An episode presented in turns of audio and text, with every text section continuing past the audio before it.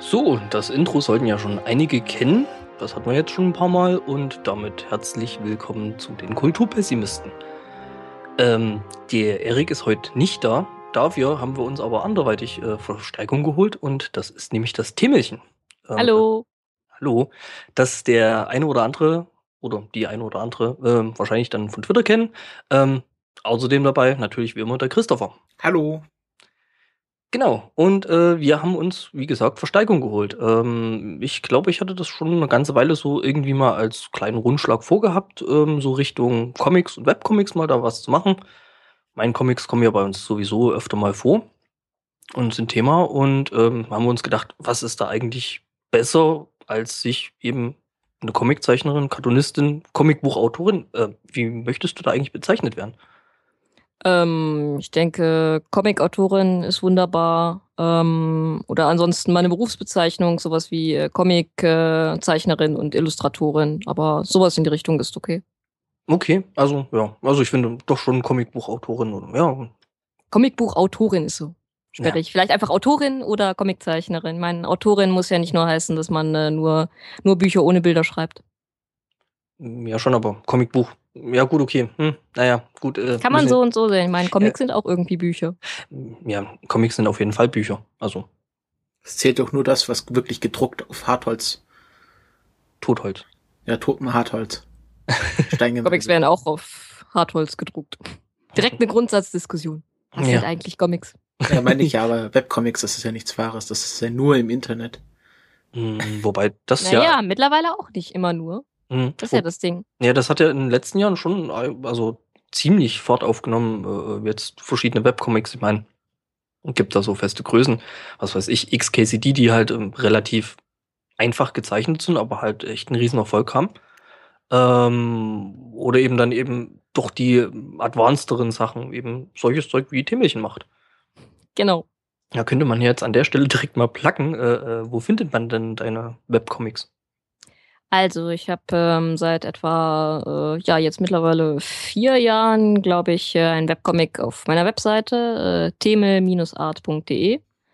Ähm, und vor einem halben Jahr etwa habe ich den Webcomic, den ich habe, quasi gelauncht. Also ich habe angefangen mit so eher heiteren Comicstrips.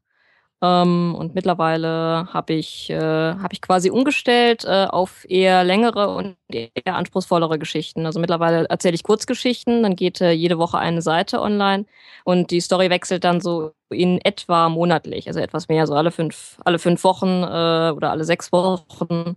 Ähm, und äh, ja, rauskommen eben ganz viele Kurzgeschichten und vom Inhalt sind die, wie gesagt, anspruchsvoller. Äh, anfangs war es was Heiteres und jetzt ist es etwas erwachsener. Mhm. So das in Kurzform. Ja, finde ich, ehrlich gesagt, eine ziemlich schöne Richtung, die du da eingeschlagen hast. Ich glaube, ich gucke mir das jetzt auch schon irgendwie zwei, drei Jahre an. Danke. Ähm, ja, ist halt toll. Also lohnt sich ja jedes Mal wieder drauf zu gucken. Und ähm, ja. ja das, war auch, das war ursprünglich auch der Grund, einen Webcomic zu machen. Also dieses, es lohnt sich immer wieder drauf zu gucken, weil mhm. ich immer dachte, eine statische Homepage ist doch irgendwie langweilig. Ähm, und ich wollte den, den Lesern, äh, Zuschauern irgendwie einen Grund geben, regelmäßig auf die Seite zu gucken. Und da war dann der Gedanke eines Webcomics äh, nicht mehr fern. Mhm. Ja, liegt ja auch in guter Tradition. Es ist ja eigentlich nur die logische Fortführung der täglichen Comicstrips in den Zeitungen. Ein Webcomic. Ja. Ja, im Prinzip schon. Ja, ich meine, gerade jetzt so im deutschsprachigen Raum gibt es ja da auch ein paar Vorreiter, die das ja doch ziemlich aktiv betreiben. Also Joscha Sauer zum Beispiel. Ähm, mhm. Durch den ich übrigens irgendwie äh, dann auf dich gekommen bin. Echt? Ja, ich weiß gar nicht mehr, über welche Umwege irgendwie äh, äh, Joscha hat da bei sich irgendwie so eine Links-Sektion. Mhm, ja. Und ähm, dadurch bin ich dann auf äh, den Flix gekommen, der ja. auch ziemlich cooles Zeug macht. Und dann irgendwie, äh, ja, dann bei dir auch mit hängen geblieben. Cool. Hey, so kommt man rum. Jo, ne? Ich glaube, ich habe dich durch die Sarah Burrini entdeckt. Ja. Nur über Twitter. Ja, also wir Webcomic-Zeichen sind ja schon irgendwie teilweise alle so ein bisschen äh, verlinkt. Und ähm, ja, also sicherlich habe ich auch mal irgendwie dazu beigetragen, Muss ja äh, zusammenhalten. Andere, ja, genau, muss ja zusammenhalten. Und äh, ja, ich weiß nicht, es ergibt dann schon halt irgendwie so eine Szene, also wo man sich äh, auch äh, austauschen kann. Also auch nicht nur über sowas wie, äh, ja, sowas wie Lesergewinnung, sondern irgendwie auch mal über technische Fragen äh, äh, austauschen. Also natürlich ist halt für Webcomics auch das äh, Problem, dass man irgendwie erstmal eine Webseite haben muss. Ähm, und äh, ein Template, was irgendwie mit den Webcomics, die man zeichnen möchte, vereinbar ist. Mhm. Also wenn man äh, das Zeug halt zeichnet und irgendwie gedruckt rausbringt, dann sind so die technischen Kenntnisse doch eher bescheiden, die man dafür braucht. Aber wenn man das Ganze online stellen äh, möchte, braucht man entweder jemanden, der einem dabei hilft, also der technisch versiert ist oder der einem schon die Webseite macht oder was weiß ich, oder man muss selber ran. Ja, gut. Das ist natürlich dann irgendwie gut, wenn man sich auch ein bisschen austauschen kann. Wenn der eine sagen kann, ich mache das mit dem Template, also zum Beispiel benutzen sehr viele Webcomic-Zeichner, äh, die ich kenne, Comic-Isel, was früher Comic Press war. Das ist quasi so ein WordPress-Template ähm, plus Plugin, äh, was viele sinnvolle Funktionen für Webcomics beinhaltet. Ja, und solche Sachen halt, äh, über die kann man sich dann gut äh, austauschen. Ja, geht uns äh, Podcastern ja doch in der Richtung relativ ähnlich. Uh, der wird sich dann, also da ist der technische Austausch dann ja auch relativ gut oder ja, oder nimmt teilweise schon echt einen großen Anteil an. Äh, ja, was eigentlich zu viel Anteil. Ja, äh, es ist halt doch teilweise noch nicht so einfach, äh, wie es schön wäre, dass es einfach wäre. Äh, man hat dann eben zwischendrin irgendwelche Technik-Fuck-Ups und äh, dann will der Server wieder nicht und dann hat Pod- äh, WordPress wieder irgendein Update gekriegt, was dann wieder mit irgendwas nicht äh, ja, kompatibel ist und auch solches Zeug. Ja, sowas in der Richtung kennt mhm. man dann auch. Vielleicht nicht in ganz so schlimm, aber so ungefähr. Ja, ähm, genau. Ähm, ja, ich hatte das irgendwann mal so anfangs geplant, eben Rundsch- so, so einen Rundschlag äh, deutsche Webcomics zu machen, aber äh, ich bin dann doch mittlerweile drauf gekommen, dass das eigentlich Blödsinn wäre, das auf den deutschsprachigen Raum äh, zu beschränken, obwohl es da sehr, sehr coole ähm, Artists gibt. Hast du da eigentlich einen Geheimtipp?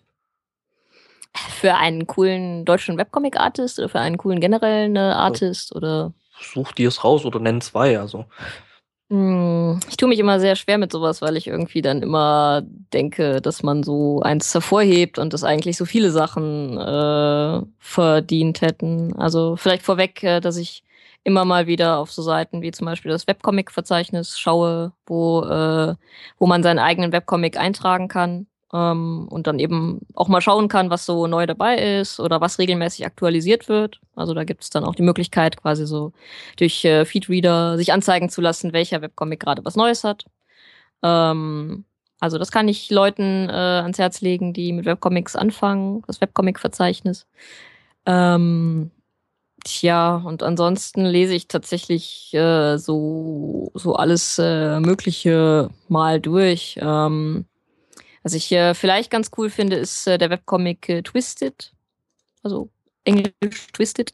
Ähm, das ist quasi eine fortlaufende Geschichte, ähm, ja, in der es mehr oder weniger um Serienkiller geht, äh, die sich lohnt, äh, auch aus einer deutschen Feder. Ähm, und ja, das kann ich äh, vielleicht empfehlen. Aber generell möchte ich da eigentlich nichts bevorzugen und nichts benachteiligen. Also ich lese viele Webcomics, äh, also auch ausländische, äh, amerikanische vor allem. Ich schaue mir einfach alles mal durch und benutze dafür teilweise auch irgendwelche irgendwelche Seiten wie äh, Tapastic oder äh, DeviantArt oder sowas. Ich schaue einfach durch alles mal durch ähm, und möchte da ungern irgendjemanden äh, bevorzugen oder besonders hervorheben. Ja gut, okay, äh, DeviantArt ist ja da quasi schon der komplette künstlerische, äh, künstlerische Rundumschlag, weil äh, da ist ja wirklich alles dabei, von Fotografen über ähm, drei D-Artists, hey, ähm, und ähm, ja, generell zwei D-Grafikern und ja, eigentlich alles, mit dem man irgendwie Kunst machen kann, ne? Ja, ja, genau, aber es gibt halt auch, äh, also man kann es ja auch ein bisschen wenigstens sortieren oder zumindest den richtigen Leuten folgen, wenn du dich irgendwie mal so ein bisschen durchgeguckt hast äh, und auch da gibt's äh, auf jeden Fall coole Sachen, aber wie gesagt, teilweise sind Leute auch auf mehreren Portalen vertreten, mhm. also wie gesagt, Tapastic äh, habe ich jetzt vor einiger Zeit so als Leser entdeckt, ähm, da gibt es einige coole Sachen, ist aber glaube ich noch eine relativ junge Community, soweit ich das richtig sehe, ähm, da sind auch einige deutsche Künstler vertreten. So ist mhm. jetzt nicht. Halt dann äh, mit äh, englischer Übersetzung von ihren deutschen Sachen. Ähm, ja, also wer Englisch kann, kann sich zum Beispiel Tapastic mal angucken. Ist ja eh so ein bisschen Trend, ne? Also jetzt so gerade aktuell, dass äh, ja schon einige von den von den auch deutschen Comic- oder Webcomic-Artists ähm, da eben jetzt mittlerweile ihre Comics auch in einer übersetzten englischen Version anbieten. Ja, ich finde das auch prinzipiell gut, weil man halt da die Möglichkeit hat, natürlich die einem noch äh, breiteren Publikum zu eröffnen. Einfach, äh, weil die englischsprachige Community im Internet doch äh, ziemlich groß ist, äh, dass man da die Möglichkeit hat, vielleicht so über die Grenzen Deutschlands äh, hinweg äh, ja, ein bisschen äh, mehr Leser zu bekommen. Das finde ich eigentlich ganz gut. Äh, bei mir persönlich äh, bin ich da halt immer mit der Zeit so ein bisschen am Kämpfen. Aber im Prinzip finde ich das eine sehr gute Sache. Also auch äh, eine komplette Zweisprachigkeit von Webseiten finde ich eine super Sache, eigentlich. Mhm.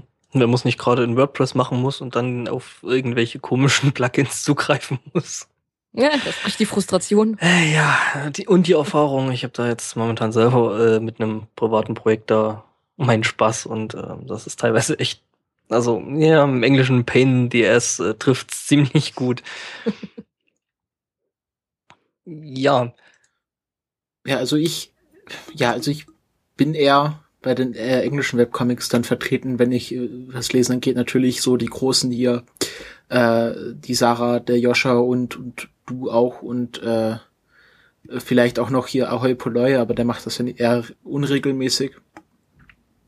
Ähm, ich bin jetzt äh, vor kurzem auf Questionable Content gestoßen, ähm, den ich sehr gut finde, weil der eine sehr Ähm, ja, sehr, sehr, sehr ernsthaft, aber auch sehr emotionale Geschichte erzählt. Ja, so teilweise sehr, sehr bissig, ne? Also, äh, es, es war jetzt gerade hier ähm, die, so die letzte, der letzte Story-Arc, wo dann eine Figur dann ein Alkoholproblem hat und ins Krankenhaus eingeliefert wird. Äh, das war schon richtig hart für so einen Webcomic, wo man, von wo man das eigentlich nicht erwartet.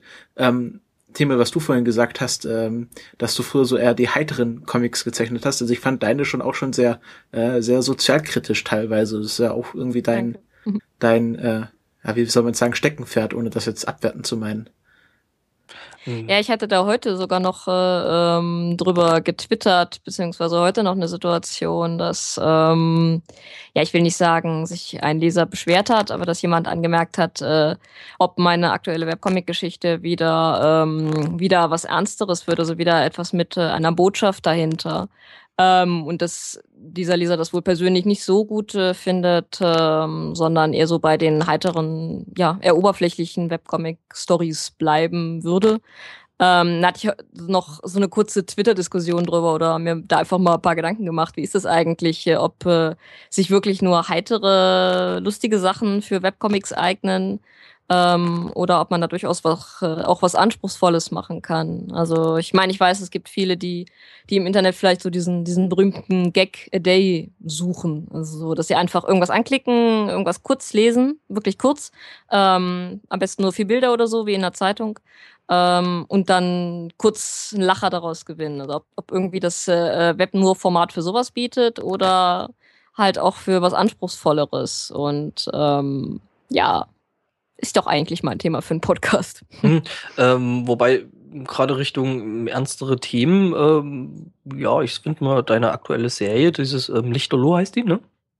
Äh, Lichterloh ist äh, schon vorbei, im Moment ist es äh, Flieder. Aber Lichterloh war die vorige, genau. Äh, warte mal kurz. Äh, ach, das läuft alles dann unter Spektrallichter, oder? Ja, genau. Der ah. Webcomic äh, heißt Spektrallichter und darunter werden halt, wie ich eben schon sagte, mehrere Kurzgeschichten erzählt. Und die haben dann meistens äh, von den Titeln her irgendwas mit Lichtern, Farben oder ähnliches äh, oder ähnlichem zu tun. Ja, siehst du. No, ich hatte das no. anfangs gar nicht verstanden, weil ich habe ähm, deinen Relaunch gar nicht mitbekommen und habe jetzt erst gedacht, dass du irgendwie Seiten aus deinem nächsten Buch irgendwie dort mhm. hochstellst. Aber okay, das sind einfach äh, eigenständige Kurzgeschichten, die, genau. ähm, die man an der Farbgebung dann unterscheiden kann. Genau, und die haben halt meistens äh, so fünf bis sechs Seiten. Das habe ich mir selber so ein bisschen auferlegt, dass ich der Meinung bin, es muss möglich sein, irgendwie eine, eine Geschichte die zwar irgendwie was aussagt, schon etwas ausführlicher zu erzählen, ähm, als jetzt nur zum Beispiel vier Bilder, wie ich das ja vorher hatte. Ähm, aber zu lang wollte ich die Geschichten dann auch nicht äh, werden lassen. Also wenn ich persönlich sehr lange Geschichten im Web lese, habe ich doch ein bisschen Schwierigkeiten. Und ich wollte einfach einen Mittelweg finden zwischen nicht nur vier Bilder, aber auch nicht direkt ein ganzes Epos hintereinander, was man dann verfolgen muss. Und deswegen ähm, ist es so seitenzahlmäßig, formatmäßig so ein Mittelweg geworden. Siehst du, jetzt merke ich nämlich gerade wieder, wo ich nach deinem quasi Relaunch äh, eben mit äh, Lichterloh wieder eingestiegen bin. Ähm, yeah. Und das war nämlich beim Scheinwerfer. Mhm. Ja. Und da dachte ich, mir, da dachte ich mir schon so, ja, doch, harte Kost, aber gut.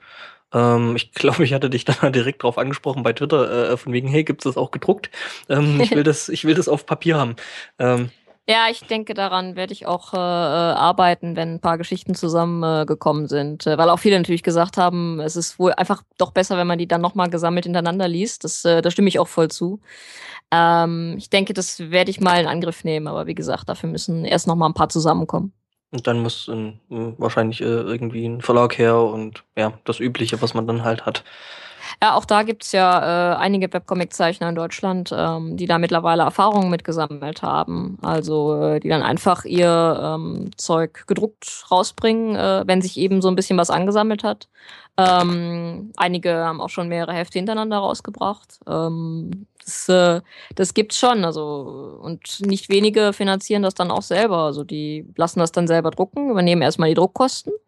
Ähm, ja, und versuchen das dann äh, durch Verkäufe auf Messen oder im Internet oder ähnlichem äh, wieder reinzukriegen. Und ich glaube, da sind die Erfahrungen auch ähm, schon durchgehend positiv. Also mhm. Da sind noch nicht reihenweise Comiczeichner in die Obdachlosigkeit getrieben worden, soweit ich das mitgekriegt habe. Ich meine, bei, bei Autoren ist es ja dann meistens so, dann hat so dieses quasi im Eigenverlag, was es ja dann im Endeffekt ist, ähm, mhm. ähm, hat ja dann immer schon so ein bisschen Geschmäckle dabei. Ähm, Ja, gut, es mag sein. Es ist natürlich auch ein Risiko halt für den Künstler. Ähm, ja, man könnte klar. ja eventuell doch eben auf den Kosten sitzen bleiben, aber ähm, naja, man stürzt sich ja vielleicht nicht ganz ins Bodenlose, sondern man hat ja auch die Möglichkeit, halt bei Lesern rumzufragen. Ähm, man kann mit denen in Kontakt treten, man kann sowas wie Vorbestellungen machen. Äh, man kann selber bestimmen, was für eine Auflage sich äh, man sich denn traut. Ähm, gibt auch einige Webcomic-Magazine, die so auf diese Weise schon einige Ausgaben lang funktionieren. Ähm, ja, so reich wird man vielleicht von sowas nicht, aber ja, es gibt ja immer mehr gedruckte Webcomics. Also ich denke schon, dass das, dass das, wenn man jetzt nicht ganz doof ist, äh, funktionieren kann.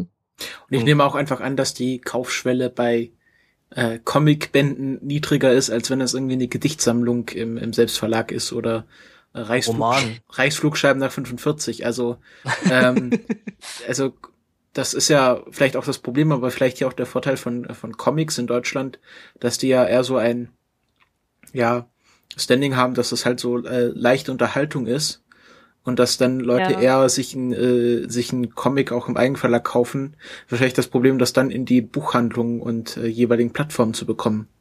Oder? Wobei ich, glaube ich, auch festgestellt habe, ähm, dass generell vielleicht im Internet ähm, auch die ja, Kaufschwelle oder Hemmschwelle ähm, doch wesentlich niedriger liegt. Also ich meine, es geht mir ja selber teilweise so, dass ich halt einfach mal bei einem Buch, wenn ich denke, okay, das könnte jetzt taugen, ja, dann klick und meins. Ja, aber erstmal... Da- also es ist... Ja. Es ist natürlich schon so, wenn man ähm, zum Beispiel als Leser irgendwas mitverfolgt im Internet, also irgendwie, was ich, äh, ein Jahr oder mehrere Jahre lang äh, irgendwas liest und äh, dann, wenn es dann plötzlich heißt, das kommt gedruckt raus, dass dann einfach so die Hemmschwelle, denke ich, noch niedriger ist, äh, das zu kaufen, weil man es irgendwie ja schon kennt, also weil man ja denkt, das ist das, was ich so und so viel Monate, Jahre gelesen habe und das gibt's jetzt gedruckt und ich weiß, worauf ich mich dabei einlasse. Mhm. Ähm, was äh, schon einen Unterschied macht, als wenn du jetzt durch einen Buchladen oder durch einen Comicladen tingelst und denkst, ach, was könnte ich denn mal mitnehmen? Und äh, also du hast einfach schon einen Bezug dazu, wenn mhm. du äh, wenn du das schon kennst. Also deswegen ähm, ist das, also sicherlich ist es gut, wenn irgendwas in einer Buchhandlung oder Comichandlung liegt, aber ich denke gerade eben, weil es das Internet ist, von dem wir reden, mit Webcomics, ähm, gibt es da auch äh, neue Verkaufswege, neue Vermarktungswege äh, hier über den normalen äh, Zeitschriften und, und Büchermarkt hinaus. Hm. Denke ich, bescheidenes Timmelchen. Oder, oder du denkst dir halt einfach so, okay, äh, ich verfolge das jetzt irgendwie schon ein paar Jahre und finde das toll äh, und will das einfach irgendjemandem weiterempfehlen, ähm, der jetzt aber im Internet nicht so unterwegs ist oder, oder nicht so firm ist und dann, oh hey, es gibt's auf Papier, hey, dann schenke ich dem das halt. Ne? Genau. Le- Leute, verschenkt mir Comics. Oh ja, genau. Gute Idee. Äh, ging mir mit, äh, was war's noch? Äh, Flix, äh, was Faust oder was Don Quixote? Ich glaube, es war Don Quixote so. Ähm, das habe ich mal verschenkt, weil ich es halt einfach cool fand. Ja, also das sollte man auch durchaus öfter tun. Ähm, ja. Oder eben, also was ich auch häufig höre, zumindest von Lesern, ist, äh, ja, dass sie einfach auch damit die Leute unterstützen wollen, die äh, sie gut finden. Also, dass sie auf diese Art und Weise äh, was zurückgeben wollen. Dass sie sich denken, ja, ich, ja, wie gesagt, ich lese regelmäßig diesen Webcomic und es sorgt immer für Erheiterung oder irgendwie zumindest für, für, eine, schöne, für eine schöne Zeit, für gute Gedanken. Ähm, und äh, ich habe mit dem Kauf der Printversion dann die Möglichkeit, dem Künstler so ein klein wenig was zurückzugeben. Also ähm, ich nehme da das Internet oder die Leute hinter dem Internet durchaus nicht als äh, irgendwelche Leute wahr, die alles umsonst haben wollen, sondern wie gesagt, es sind auch welche dabei, die, die wollen durchaus was zurückgeben und, äh, und den Leuten helfen, dass sie weiter so, so was Schönes produzieren können. Ja, apropos Unterstützung, ähm, du benutzt jetzt kein Patreon, oder? Weil das nee, ja gerade so hab, auf dem Vormarsch ist. Ja, ich weiß. Ähm, ich habe das auch schon mitgekriegt. Ähm, also für die Hörer, die das vielleicht nicht kennen, ich weiß jetzt nicht, ob das jedem was sagt. Ich kann es ja mal kurz erklären. Das ist quasi sowas wie modernes Mäzenentum. Also mit Patreon äh, hat man die Möglichkeit, äh, Künstler zu unterstützen. Oder von Künstlern, von anderen Leuten unterstützt zu werden, wenn man selber Künstler ist. Und die dann zum Beispiel mit sowas wie Bonus-Content zu entlohnen. Also da gibt es dann verschiedene Möglichkeiten.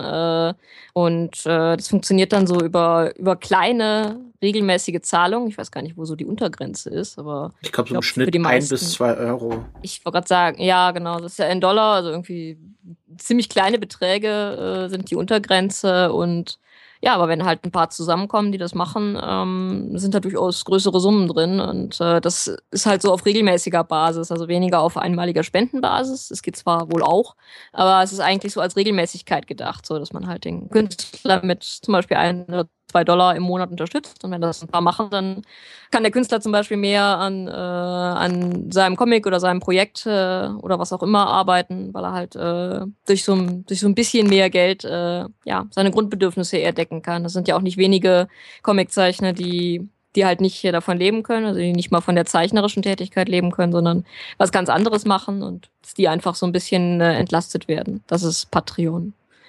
Patreon? Ähm, ja. Ja, nee, sag ruhig. Okay, ähm, Patreon verarbeitet ja auch irgendwie das Beste aus beiden Welten. Also es hat die, ja, diese diese monatliche Unterstützung von Flatter und auch dieses äh, Kickstarter-Gefühl von von äh, ja Kickstarter, ähm, was halt was halt äh, quasi dieses äh, ich gebe monatlich was, aber ähm, Ähm, es ist halt schon äh, größer, ein größerer Betrag als bei Flatter, wo es dann wirklich um, um kleine Centbeträge geht. Und ähm, bei Patreon werden dann schon halt ein bis zwei Dollar gehandelt, wenn man sagen kann. Und das sind ja auch gerade in Deutschland einige ziemlich erfolgreich. Also unter den Podcastern, zum Beispiel der Insert neun Podcast, hat es, glaube ich, über fast äh, anderthalb tausend äh, Dollar im Monat. Also so sieben, achthundert Euro, was schon sehr beeindruckend ist. Ähm, was jetzt aber das Problem ist, und deswegen habe ich dich drauf angesprochen, weil ähm, jetzt mit dem Watmos, äh, mit dieser neuen Watmos-Gesetzgebung, dass es äh, irgendwie die Umsatzsteuer für Verkauf von digitalen Gütern aus Amerika ähm, und Patreon ist davon auch betroffen. Also sie müssten diese Watmos für die äh, Patreon-Zahler berechnen, aber scheren sich nicht darum und sagen, das müssen die äh, Content-Creator selber machen. Und das ist anscheinend ein ziemlich großer Aufwand, den niemand leisten kann. Und die Sarah Burrini, die so irgendwie die Patreon-Expertin meiner Timeline geworden ist, ähm, war ziemlich verzweifelt, weil das bedeuten würde, dass äh, Patreon für Europäer quasi unbenutzbar sei. Beziehungsweise uninteressant wird, weil du ähm, entweder so extrem viel Overhead hast, einfach an finanziellem, was du quasi per se draufgedrückt kriegst, äh, oder eben, ja, Ja, weil ich kenne das selber, ich habe eine Weile lang irgendwie Bilder auf ähm, so Microstock-Seiten ähm, vertickt oder verkauft. Ähm, ja, und da stehst du halt direkt vor demselben Problem. Ähm, die meisten ähm, Stock-Seiten bieten dir dann halt ähm, ein bestimmtes ähm, äh, Formular an, was du halt einfach ausfüllen musst und dann machst du das und ja. Oder du machst es nicht und hast da halt gleich mal direkt irgendwie zwanzig Prozent weniger, äh, weil die sich dann halt mit rumschlagen müssen. Ähm, das finde ich ja ein bisschen blöd bei, bei Patreon, ähm, dass du das da eben noch nicht so hast oder beziehungsweise die sich vielleicht noch nicht damit beschäftigt haben oder nicht beschäftigen wollen, weil es halt zu viel Overhead generiert. Ja, es ist wohl generell irgendwie noch nicht so ganz ausgereift. Ähm, ich habe auch von diesem Fatmos äh, jetzt gehört. Ähm, ja, man muss halt mal gucken, wie so da die Entwicklungen weitergehen. Aber ähm, ja, es ist, ich, auch das sind so Sachen, die mich im Moment persönlich noch davon abhalten. Ich würde mir das gerne erstmal noch ein bisschen angucken, bevor ich mich dafür entscheide. Das Ding dabei ist ja, ähm, eigentlich wäre es für eine amerikanische Plattform, das jetzt zumindest für ähm, deutsche Contributoren, ähm, ist es relativ einfach zu machen, weil das ist halt, wie gesagt, wirklich nur ein Formular, was ausgefüllt werden muss, ähm, weil es da wohl irgendein Steuerabkommen zwischen U S A und, und ähm, Deutschland gibt. Mhm. Und ähm, dass dadurch einfach quasi so gegengerechnet wird. Und ja, also es wäre jetzt sowohl im Großen und Ganzen ist es wohl keine große Magic da, äh, was hinzuzimmern, man, was dann eben für die Leute dann immer noch, also die da wirklich Content reinschieben ähm, oder Content drüber vermarkten, äh, ja, denen da quasi unter die Arme zu greifen. Und ich meine, so eine Plattform lebt von diesen Leuten. Yep. Aber es ist ganz interessant. Es gab ja einen sehr ausführlichen Blogartikel dazu, den werde ich auch nochmal verlinken in den Shownotes, ähm, wo dann auch geschrieben wird, also äh, Patreon wird in solchen Angelegenheiten von PricewaterCoopers beraten. Das ist so eine mhm. ja, Beratungsfirma, äh, mhm. die halt Leute berät. Das ist schon ein sehr zwielichtiges Geschäft. Und denen wird generell vorgeworfen, dass sie ihre Kunden zu ähm, Steuerbetrug auf, auffordern, indem, die, indem sie einfach geltende Gesetze ignorieren. Also Patreon hat dann äh, aufgrund dieser Beratung gesagt, ja, dieses Watmus interessiert uns nicht, wenn ihr da mit Problemen habt, müsst ihr euch selber drum kümmern. Und die Gesetzgeber hatten das halt so geplant, dass die Dritt, äh, Drittanbieter, also so Leute wie Patreon, also so Firmen wie Patreon, das regeln und äh, Patreon spielt jetzt einfach nicht mit, weil sie ähm, diesen Aufwand, Verwaltungsaufwand nicht haben wollen. Was ich äh, also schon eine ziemliche Frechheit von denen finde. Ja, ich meine, im Endeffekt äh, behalten solche Plattformen ja prinzipiell auch einen Teil von den Einnahmen quasi ein, eben dafür, dass sie einen gewissen Service stellen. Und wenn sie den dann nicht bringen, so bequem die äh, ähm, ja die Plattform dann vielleicht für Leute sein mag, die da irgendwas bezahlen wollen, gerne, ähm, ja, so uninteressant wird die dann eben für die Leute, die eben den Content dann spenden, äh, über den die Plattform sich dann, also das ist so ein Henne-Ei-Problem. Beziehungsweise ja, das, das war jetzt aber auch ein Thema, wo ich, ähm, was ich zumindest jetzt auf den ersten Blick etwas undurchsichtig finde, dieses, ähm, wie viel denn, wie das überhaupt mit den Abgaben so läuft, also wie viel die Plattform selber einbehält oder wie viel noch an andere Sachen geht oder zumindest ähm, sind da wohl die Meinungen nicht ganz eindeutig, so nach dem, was ich mitgekriegt habe. Also so richtig, was, wohin, wie viel äh, wo anders hingeht und äh, wie viel dem Künstler unterm Strich bleibt, das äh, tüfteln wohl einige noch aus. Ähm, das meinte ich auch eben damit, wo ich sagte, dass ich mir das vielleicht noch ein bisschen angucke. Also ich lese sowas schon immer mit. Ähm, eventuell denke ich mir auch mal aus, das zu nutzen, aber Im Moment, äh, im Moment bin ich da noch ein bisschen gehemmt, wegen solcher Dinge unter anderem.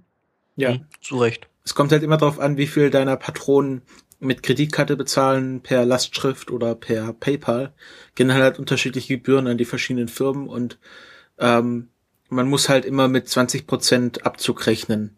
Also äh, ich, ich kenne das von Instant Moin, die haben da immer sehr gute Transparenzberichte geschrieben. Und sie meinen halt von den tausend Dollar, die, die sie im Monat bekommen, nach Umrechnung und Abzug der Gebühren bleiben ihnen so etwa siebenhundertfünfzig, siebenhundert Euro.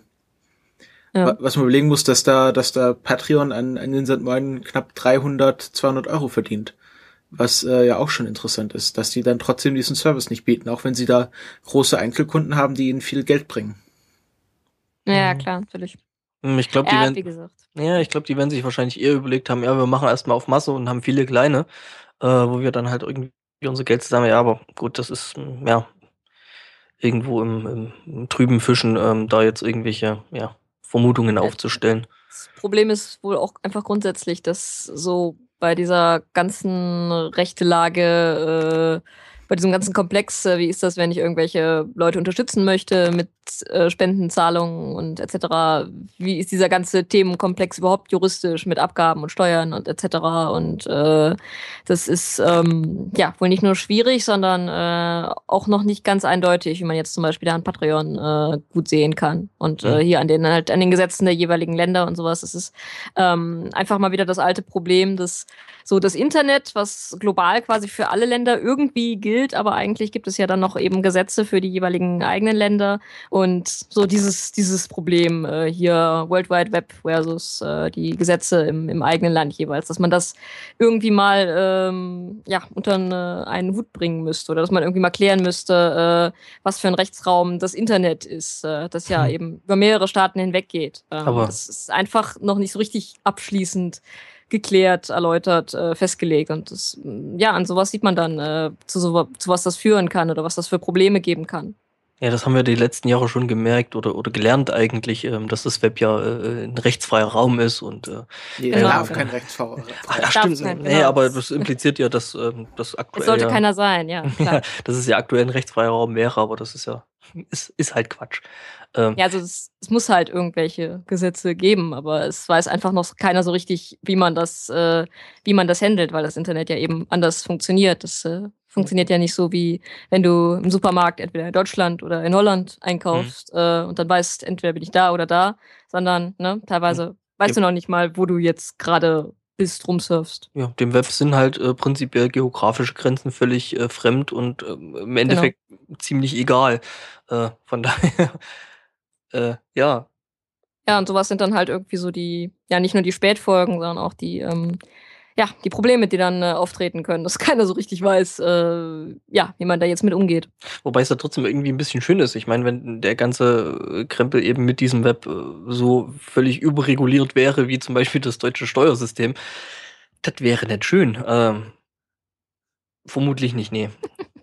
Naja. Wir wollen, also den, wir wollen den deutschen Gesetzgeber nicht zu viele Regularien im Internet machen lassen, weil... Nein, das Ding heißt ja auch, ähm, also wie ich mir das in meiner kleinen, heilen Welt vorstelle, ähm, kann die Lösung jetzt nicht darin bestehen, dass man alles reguliert, so wie man das in Deutschland handhabt, wo irgendwie alles seine Klausel hat und alles seine Regel hat und alles seine Normen und, mhm. ne, ihr wisst schon, die deutschen Leser wissen, die deutschen Hörer wissen, wovon wir sprechen. Ähm, aber der Weg kann auch nicht sein, gar nichts zu regeln. Also ähm, irgendwie müsste man sich da mal eine globalere, eine global gedachtere Lösung äh, einfallen lassen. Also über zu viele Regeln oder über absurde Regeln kann es halt auch nicht funktionieren. Also ich will damit auch gar nicht sagen, dass ich jetzt die Masterlösung hätte, wenn ich da irgendwas äh, zu bestimmen hätte. Aber ähm, ja, ich meine, dass etwas geschehen muss, sieht man an solchen Beispielen sehr gut, dass es nicht so bleiben kann, äh, wie es im Moment ist. Naja, wenn du diese Masterlösung hättest, ähm, dann wärst du jetzt wahrscheinlich reich und berühmt ähm, und ja. k- könntest, könntest dann einfach Comics zeichnen, ähm, ohne dir über, über irgendein Einkommen Gedanken machen zu müssen. Tja, oder... Oder ich wäre als Verrückter in irgendeine Ecke gestellt worden. Und ja. Oder würdest halt worden. wie äh, Richard Stallman auf irgendwelchen komischen I T-Kongressen äh, seltsame Vorträge geben. Genau. Stimmt ja das. Nein, ich habe ja von, ich hab von der Materie... Hm? Wir haben ein, wir haben ein Stream, ein Stream-Problem. Oh mein wir Gott. Wir haben ein technisches Problem. Machen wir kurz Hintergrundkontrolle. Der Stream ist tot. Da müssen sich die Leute den Podcast anhören. Mhm. So eine Scheiße. Scheint heute der Tag der technischen Probleme zu sein. Ja, es ist ja auch bloß Freitag der dreizehnte. Ich meine, das ist ja sowieso äh, immer eine gute Idee, an so einem Tag aufzunehmen. Daran liegt es. Jetzt haben wir die Lösung. Das ist auch die Entschuldigung für alles. Es ist Freitag der dreizehnte. Wenn du gerade, oder wenn wir jetzt gerade noch nicht auf dem Ström sind, ähm, Timmelchen, du könntest bei dir nochmal gucken, irgendwie hast du einen komischen, oder kommt das nur bei mir, dieses Also wir, wir sind auf dem Strom. Ich weiß ah, nicht, was Herr Martinsen hat. Okay, dann ist bei dem Herrn Martinsen irgendwas kaputt. Hört ihr mich denn gut? Ja. Ja, du knisterst nur ein wenig, aber das kriegt auch vorhin schon hin. Ah, wir sind wieder da. Okay. Nichts okay. passiert. Okay, also gut. Ähm, wo waren wir jetzt? Äh, bei dem Internet als rechtsfreien Raum. Ja, das genau. Problem ist ja, dass das Flatter ja mittlerweile auch kaputt ist. Ja, ja. Hm. Okay. Ja, weil die sich halt auch irgendwie so eine komische Bezahlplattform da eingetreten haben, ne? Ähm, was für Leute, die wirklich versuchen, da irgendwie zumindest ein gewisses Einkommen zu machen, äh, halt absoluter, ja, Bullshit ist. Der Witz ist ja, sie haben ja ganz groß angekündigt, im August letzten Jahres schon wollten sie das machen. Ja, wir sind jetzt irgendwie äh, ein eigener Zahlungsprovider. Sie haben da irgendwie äh, so ein Zertifikat bekommen. Und dann haben wir angekündigt, ja, im August könnt ihr dann alle per Lastschriftverfahren und Dauerüberweisung ähm, direkt von Flatter Geld auf euer Konto ohne Gebühren ziehen und umgekehrt. Mhm. Das haben sie im August angekündigt. Das ist jetzt immer noch nicht da. Was sie geschafft haben mittlerweile ist, PayPal abzustellen. Und jetzt muss man über so einen dubiosen Zahlungsanbieter, wo ich äh, noch nicht mal mein, meine, meine Drogen kaufen würde. Ähm, ja, das ist das ist wirklich komisch. Okay. Und da zahlst du einmal Gebühren, wenn du das dorthin schickst. Und dann wollen sie nochmal zwei Euro fünfzig, wenn du es von dort abhebst. Ähm, und das ist halt für unsere mittlerweile zehn Euro, die sich auf Blätter angesammelt haben, nicht sinnvoll. Weil dann bleiben von diesen zehn Euro fünf Euro übrig. Ähm, und das ist halt mhm. wirklich, wirklich doof. Also ich muss sagen, mit den ja wirklich minimalistischen Flatter-Einnahmen, die ich jetzt momentan habe, also das ist wirklich nicht viel. Äh, das ist, also ich glaube, in einem sehr, sehr guten Monat hatte ich mal irgendwie drei Euro oder sowas. Äh, die gebe ich halt dann einfach direkt weiter. An, also die verflatterst du an andere? Die verflatter ich dann generell an irgendwelche anderen Leute, äh, wo ich dann vielleicht auch weiß, okay, die haben jetzt vielleicht ein bisschen mehr Einnahmen und denen tun jetzt, was weiß ich, die zwei Euro fünfzig oder so nicht so weh. Ähm, wie mir jetzt, wenn ich versuchen würde, okay, hey, ich will das Geld jetzt auf mein Konto haben, ja gut, ähm, du bezahlst zwei Euro fünfzig Gebühren, gut, dann habe ich noch fünfzig Cent. Hm, was mache ich mit dem Reichtum? Ähm, ja. Nee, es wäre halt schön, wenn ich, äh, wenn wir, wenn ich zum Beispiel von unserem Kulturpessimisten-Flatter-Account mal so Sachen wie auf Phonik bezahlen könnte. Ja, das, das, cool. das Geld, das liegt, das Geld liegt jetzt halt einfach dort. Ja, das Problem ist aber, äh, um das zum Beispiel zu Auphonic äh, zu kriegen, das kannst du ja auch nicht einfach über Flatter machen, sondern du müsstest das halt dann auch irgendwie wieder zu einem anderen Dienst, wie zum Beispiel PayPal, äh, rüberschieben. Und äh, da hast du halt auch wieder haufenweise Gebühren und das ist halt einfach Mist. Nee, ich würde das einfach so machen. Die neun Euro gehen ja so oder so von meinem Konto runter und ich würde dann einfach neun Euro auf mein Konto überweisen, wenn das geht. Ach so, okay, das ist, ja, das ist vielleicht auch ein Plan, den wir, hm? Aber äh, das ist jetzt halt, ist halt scheiße. Aber kann man nichts machen. Ähm, ja. Ja, ich denke, man sieht daran auch, dass diese ganzen Sachen nicht eben einfach sind. Also nicht unbedingt so ähm, ja, einfach zu durchschauen. Weder für die Leute, die jemanden unterstützen wollen, sondern vielleicht auch nicht für die Leute, die unterstützt werden wollen. Mhm. Das ist halt, äh, wenn man sich dafür wirklich entscheidet, bewusst ähm, irgendwas zu machen, ähm, sei es jetzt Webcomics, sei es jetzt irgendwelche Podcasts oder andere Geschichten, ähm, ja, dann muss man sich teilweise wirklich mit Dingen befassen, äh, mit denen man sich eigentlich nie befassen wollte. Ähm. Yep, ganz genau. Generell, wenn man ganz simpel gesagt Content mhm. äh, an Leute weitergeben möchte und den Leuten Möglichkeit geben möchte, diesen Content auch irgendwie zu äh, honorieren, da wird so viel, so viel ähm, kompliziertes Zeug in den Weg gestellt, das hätte alles viel einfacher sein können. Ich bin ja mhm. froh, dass wir in Deutschland dieses wirklich kulturtechnisch äh, Fortschritt gegenüber den U S A haben, nämlich, dass wir Sachen, dass wir Geld von einem Konto aufs andere Konto überweisen können. Das können die Amis nämlich nicht. Die mhm. schreiben sich immer noch gegenseitig Papierzettel mit lustigen Zahlen drauf. Mhm. Das ist wirklich so. Da, wenn du dann die Rechnung, die Monatsrechnung hast, dann kommt da ein Stapel Briefe, dann setzt du dich hin, nimmst dein Scheckbüchlein, schreibst schön die Rechnung und schickst dann den Brief wieder zurück an diese Firma. Das ist Wahnsinn. Ich gar nicht. Ich mhm. habe das heute noch irgendwie gehört, dass jetzt die, die Papierüberweisungen kostenpflichtig werden sollen oder schon geworden sind oder, oder sowas. Ja, es gibt irgendwie, ähm. eine, irgendwie eine Bank, die jetzt irgendwie fünf Euro pro Überweisung haben möchte. Was? mm, genau. Und wenn du dann mit denen verhandelst, dann geht's dann doch für zehn Cent. Das ist auch irgendwie ein Witz. Und ähm, ah.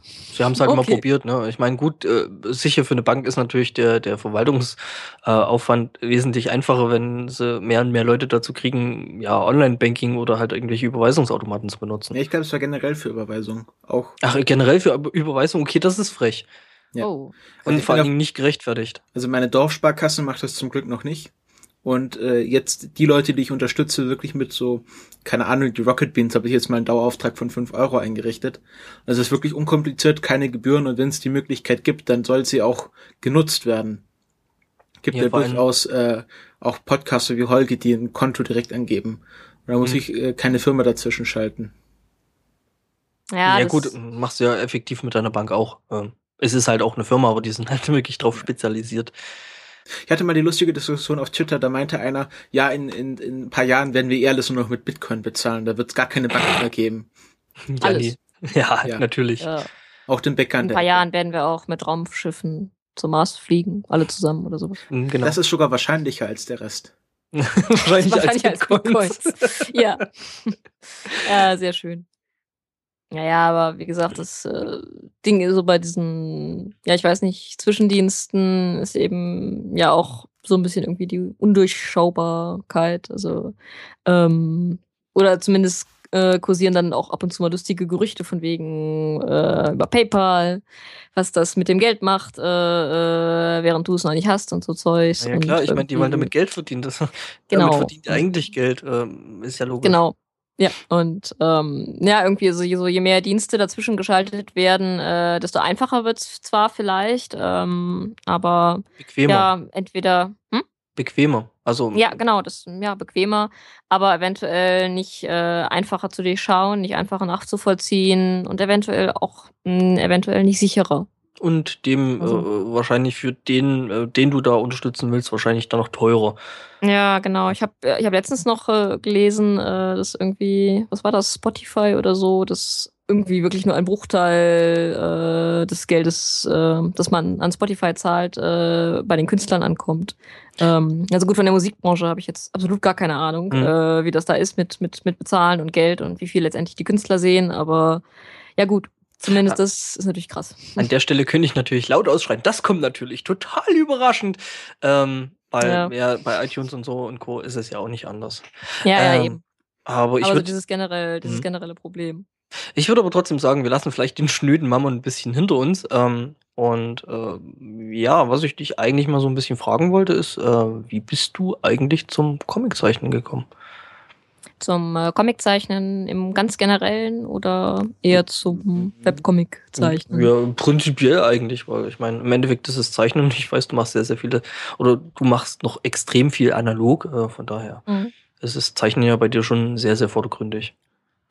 Ja, also angefangen habe ich äh, tatsächlich vor ähm, ja, über zehn Jahren so richtig.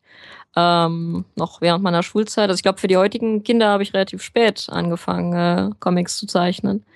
Aber ursprünglich habe ich das Ganze eigentlich nur dazu benutzt, um äh, Geschichten zu erzählen. Also ich hatte äh, immer schon das Bedürfnis, irgendwelche Geschichten auszudenken und äh, in irgendeiner Form äh, zu Papier zu bringen. Und das äh, bloße Aufschreiben war äh, zu irgendeinem Zeitpunkt nicht mehr richtig genug. Das hat mir nicht mehr so richtig gefallen. Ähm, Sonst wäre ich ja beim Geschichtenschreiben an sich geblieben. Ich hatte immer die Bilder dazu im Kopf. Also ich wollte es immer irgendwie stärker visualisieren. Und dann ist der äh, Schritt mit Text und Bild äh, zu Comics nicht mehr besonders weit. Ähm, ja, und wie das dann so ist, dann fängt man halt an. Äh, natürlich ganz rudimentär, weil man noch keine Ahnung hat und nicht besonders viel kann. Ähm, und je länger man das tut, äh, je mehr man sich damit beschäftigt, äh, desto besser wird man einfach irgendwann. Und ähm, ja... So ist eigentlich äh, schon die Geschichte. Ähm, so der richtig große Comic-Leser war ich erstmal nicht, muss ich sagen. Also ähm, viele äh, haben wohl doch ähm, ab und zu mal Vorbilder, ähm, bei denen sie irgendwas sehen und dann denken, äh, das zeichne ich nach. Also ich weiß zum Beispiel von einigen Manga-Zeichnerinnen, ähm, dass sie zum Beispiel durch Sailor Moon dazu gekommen sind, also hier durch diese Anime-Serie, die dann auch im Z D F mal irgendwann gelaufen ist. Ähm, ich glaube, bei R T L zwei aber. Ja, vor R T L zwei ist die auch mal im Z D F gelaufen. Ganz, ganz früher. Stimmt. Als ich noch klein war. Z D F war mal richtig groß, cool. Die haben auch Star Trek und die Simpsons nach genau. Deutschland geholt. Ja, stimmt, die, die Älteren unter uns werden sich erinnern. Ja, ich. Ähm, ich habe das auch geguckt, so ist jetzt nicht, aber äh, mich hat das nicht so zum Zeichnen animiert. Oder zumindest war ich da zeichnerisch mit vielem nicht einverstanden. Ähm, und das war, also das war nicht so mein Grund, ähm, auch wenn ich das trotzdem geguckt habe und ganz gut fand. Ähm, sondern wie gesagt, bei mir kam das tatsächlich durch die eigene Motivation, äh, einfach was zu erzählen, also einfach einen Weg äh, zu haben, mit dem man Text und äh, Bilder gut verbinden kann. Das ist bei mir auch heute noch so, dass ich, äh, dass mir der Text wichtig ist, dass mir der Plot wichtig ist an der Geschichte, die Dialoge und sowas, aber dass ich auf der anderen Seite auch ähm, auch Bilder haben möchte, weil ich dem Leser die Geschichte eben genauso erzählen möchte. Also ich möchte, möchte ihm eigentlich eher weniger Spielraum lassen über bestimmte Details, sondern ich möchte ihm sagen, es ist genau so hat sich meiner Meinung nach diese Geschichte abgespielt. Und da gibt es einfach zwischen vielleicht noch Film und Comics äh, wenig andere Möglichkeiten. Aber mhm. Film, Film wäre so gar nichts für mich. Ja, ist halt deswegen bisschen, Comics. Ist natürlich, also Film ist halt immer so eine Geschichte, das lässt sich halt prinzipiell so ganz allein wesentlich schwerer stemmen, glaube ich, weil genau, der Arbeitsaufwand das, einfach und viel, genau. viel größer ist. Das Ding ist halt beim Comic-Zeichnen bist du quasi ja äh, sowohl Drehbuchschreiber als auch Regisseur, als auch Kameramann, als auch äh, Bühnenbildner, hm. als auch Schauspieler. Du bist quasi, wenn du möchtest, äh, alles in einer Person. Es gibt äh, zwar auch Künstler, die sich äh, mit Autoren zusammenschließen ähm, oder mit Koloristen zusammenschließen. Äh, aber theoretisch, wenn du möchtest, kannst du alles äh, in einer Person sein. Und äh, ja, das finde ich, wie gesagt, für das, was ich äh, mache und für das, was ich machen möchte, einfach den, den besten Weg. Ganz lustig, wo du das gerade erwähnst, äh, Künstler, die sich mit Koloristen oder Autoren zusammenschließen. Ähm, das ist immer so, ja, Stan Lee, der alles von Marvel erfunden hat. Und das ist ja, der hat ja das irgendwie so gemacht, der saß in seinem Kämmerchen und hat gedacht, Spider-Man, das wäre ein cooler Charakter. Ist zu seinem Zeichner gegangen und hat gesagt, du zeichne mir mal Spider-Man. Und dann hat der Spider-Man sozusagen erfunden, aber Stan Lee hat dafür den Credit bekommen, weil er halt der ja. Autor war. Das war schon, das ist schon sehr lustig. Ja, das ist ja wohl bei, ja, bei diversen anderen Sachen äh, irgendwie auch häufig. Äh, Walt Disney zum Beispiel war ja auch kein Zeichner, sondern mm. ähm, also vieles ist irgendwie unter seinem Namen entstanden, aber offensichtlich gehen einige davon aus, dass er Zeichner ist, also dass er auch ähm, die zahlreichen Figuren irgendwie alle selber entwickelt hat und äh, ein ja, Zeichner Moment. war er halt noch nicht. Doch, ich glaube, Walt Disney war schon selber Zeichner, aber gerade was äh, bei den ganzen Disney-Studios ja äh, sowieso prinzipiell erstmal sehr, sehr revolutionär gewesen ist, ist ähm, die ganze Animation-Geschichte, also gezeichnete mhm. Animationen und ähm, da war er, glaube ich, jetzt nicht so fit gewesen. Ähm, da ja, gab es dann eben andere. Das ist natürlich generell irgendwie auch bei so Projekten wie halt Film oder Animationsfilm ja. dann eigentlich noch schwierig, das äh, so hm. den ganzen den ganzen Ruhm nur einem zuzuschreiben, aber ja, das ja nun, das ist halt irgendwie ein es ist halt irgendwie häufig das Einfachste. Es gibt da, glaube ich, sehr sehr wenige äh, mittlerweile äh, von denen man das, glaube ich, wirklich behaupten kann. Ähm, ich glaube, Miyazaki ist noch einer der wenigen, der das wirklich von der kompletten Pike aufgemacht hat. Also mhm. ähm, Studio Ghibli, einer der zwei großen ähm, ja. Regisseure da, ähm, der halt wirklich auch da gesessen hat und jede Zeichnung einzeln gemacht hat. Ähm, mhm. Wobei, selbst ein Trickfilm geht halt äh, nicht alleine. Du brauchst halt dann wirklich deine Leute für die Kolorierung, du brauchst äh, deine Leute, ja. die dann halt die entsprechende Kameratechnik bedienen können und äh, quasi genau. die Bilder dann wirklich zum Leben erwecken und auf Film bannen und ja, ja. Ja, und dann noch andere Details, ich meine, Film, Musik, Stimmen mhm. und sowas. Ähm, ja, also so als One-Man-Show ist das vielleicht möglich, je nachdem, was man macht, aber halt sehr, sehr schwierig im Gegensatz zu äh, einem Comic. Mhm. Wir hatten ja mal den äh, Tod von dem Mauszeichner. Wie hieß er noch gleich? Art Spiegelman? Nein, nicht äh, dem Sendung mit der Mauszeichner.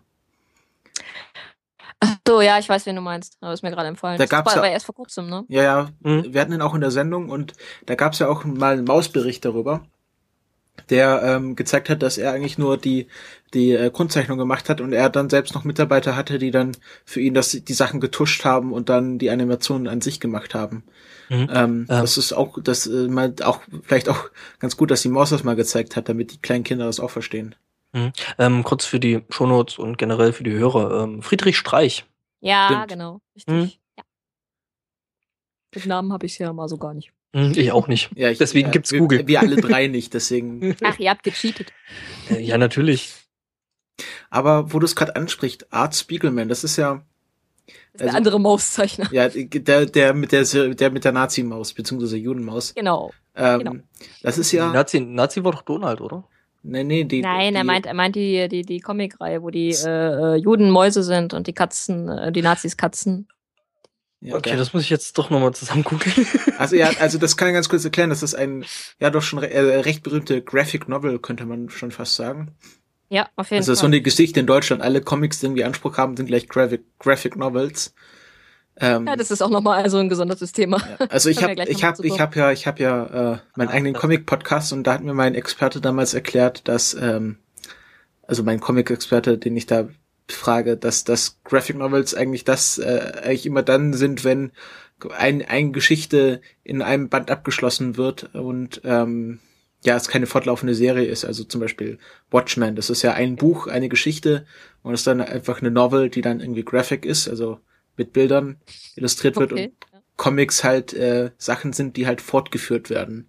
Und also ich denke, bei dem Begriff schwankt aber sehr stark die tatsächliche Verwendung und das Verstandenwerden und vielleicht die theoretische Schärfe.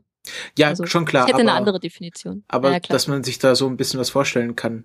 Und insofern, ich glaube, Maus ist in mehreren Bänden erschienen, oder? Ja, also es gibt mittlerweile auch eine Sammelausgabe. Ursprünglich ja, ja, ist es aber, glaube ich, in zwei großen Bänden erschienen, wenn ich mich nicht irre. Ähm, ich weiß aber leider nicht genau, über welchen Zeitraum hinweg. Ähm, aber auf jeden Fall ist wohl der erste erschienen und war dann auch recht erfolgreich. Und dann ist noch ein zweiter erschienen. Ähm, aber wie gesagt, ich habe die Sammelausgabe gelesen und besitze die Sammelausgabe. Da kann ich jetzt eher wenig zu sagen. Aber auf jeden Fall mindestens zwei.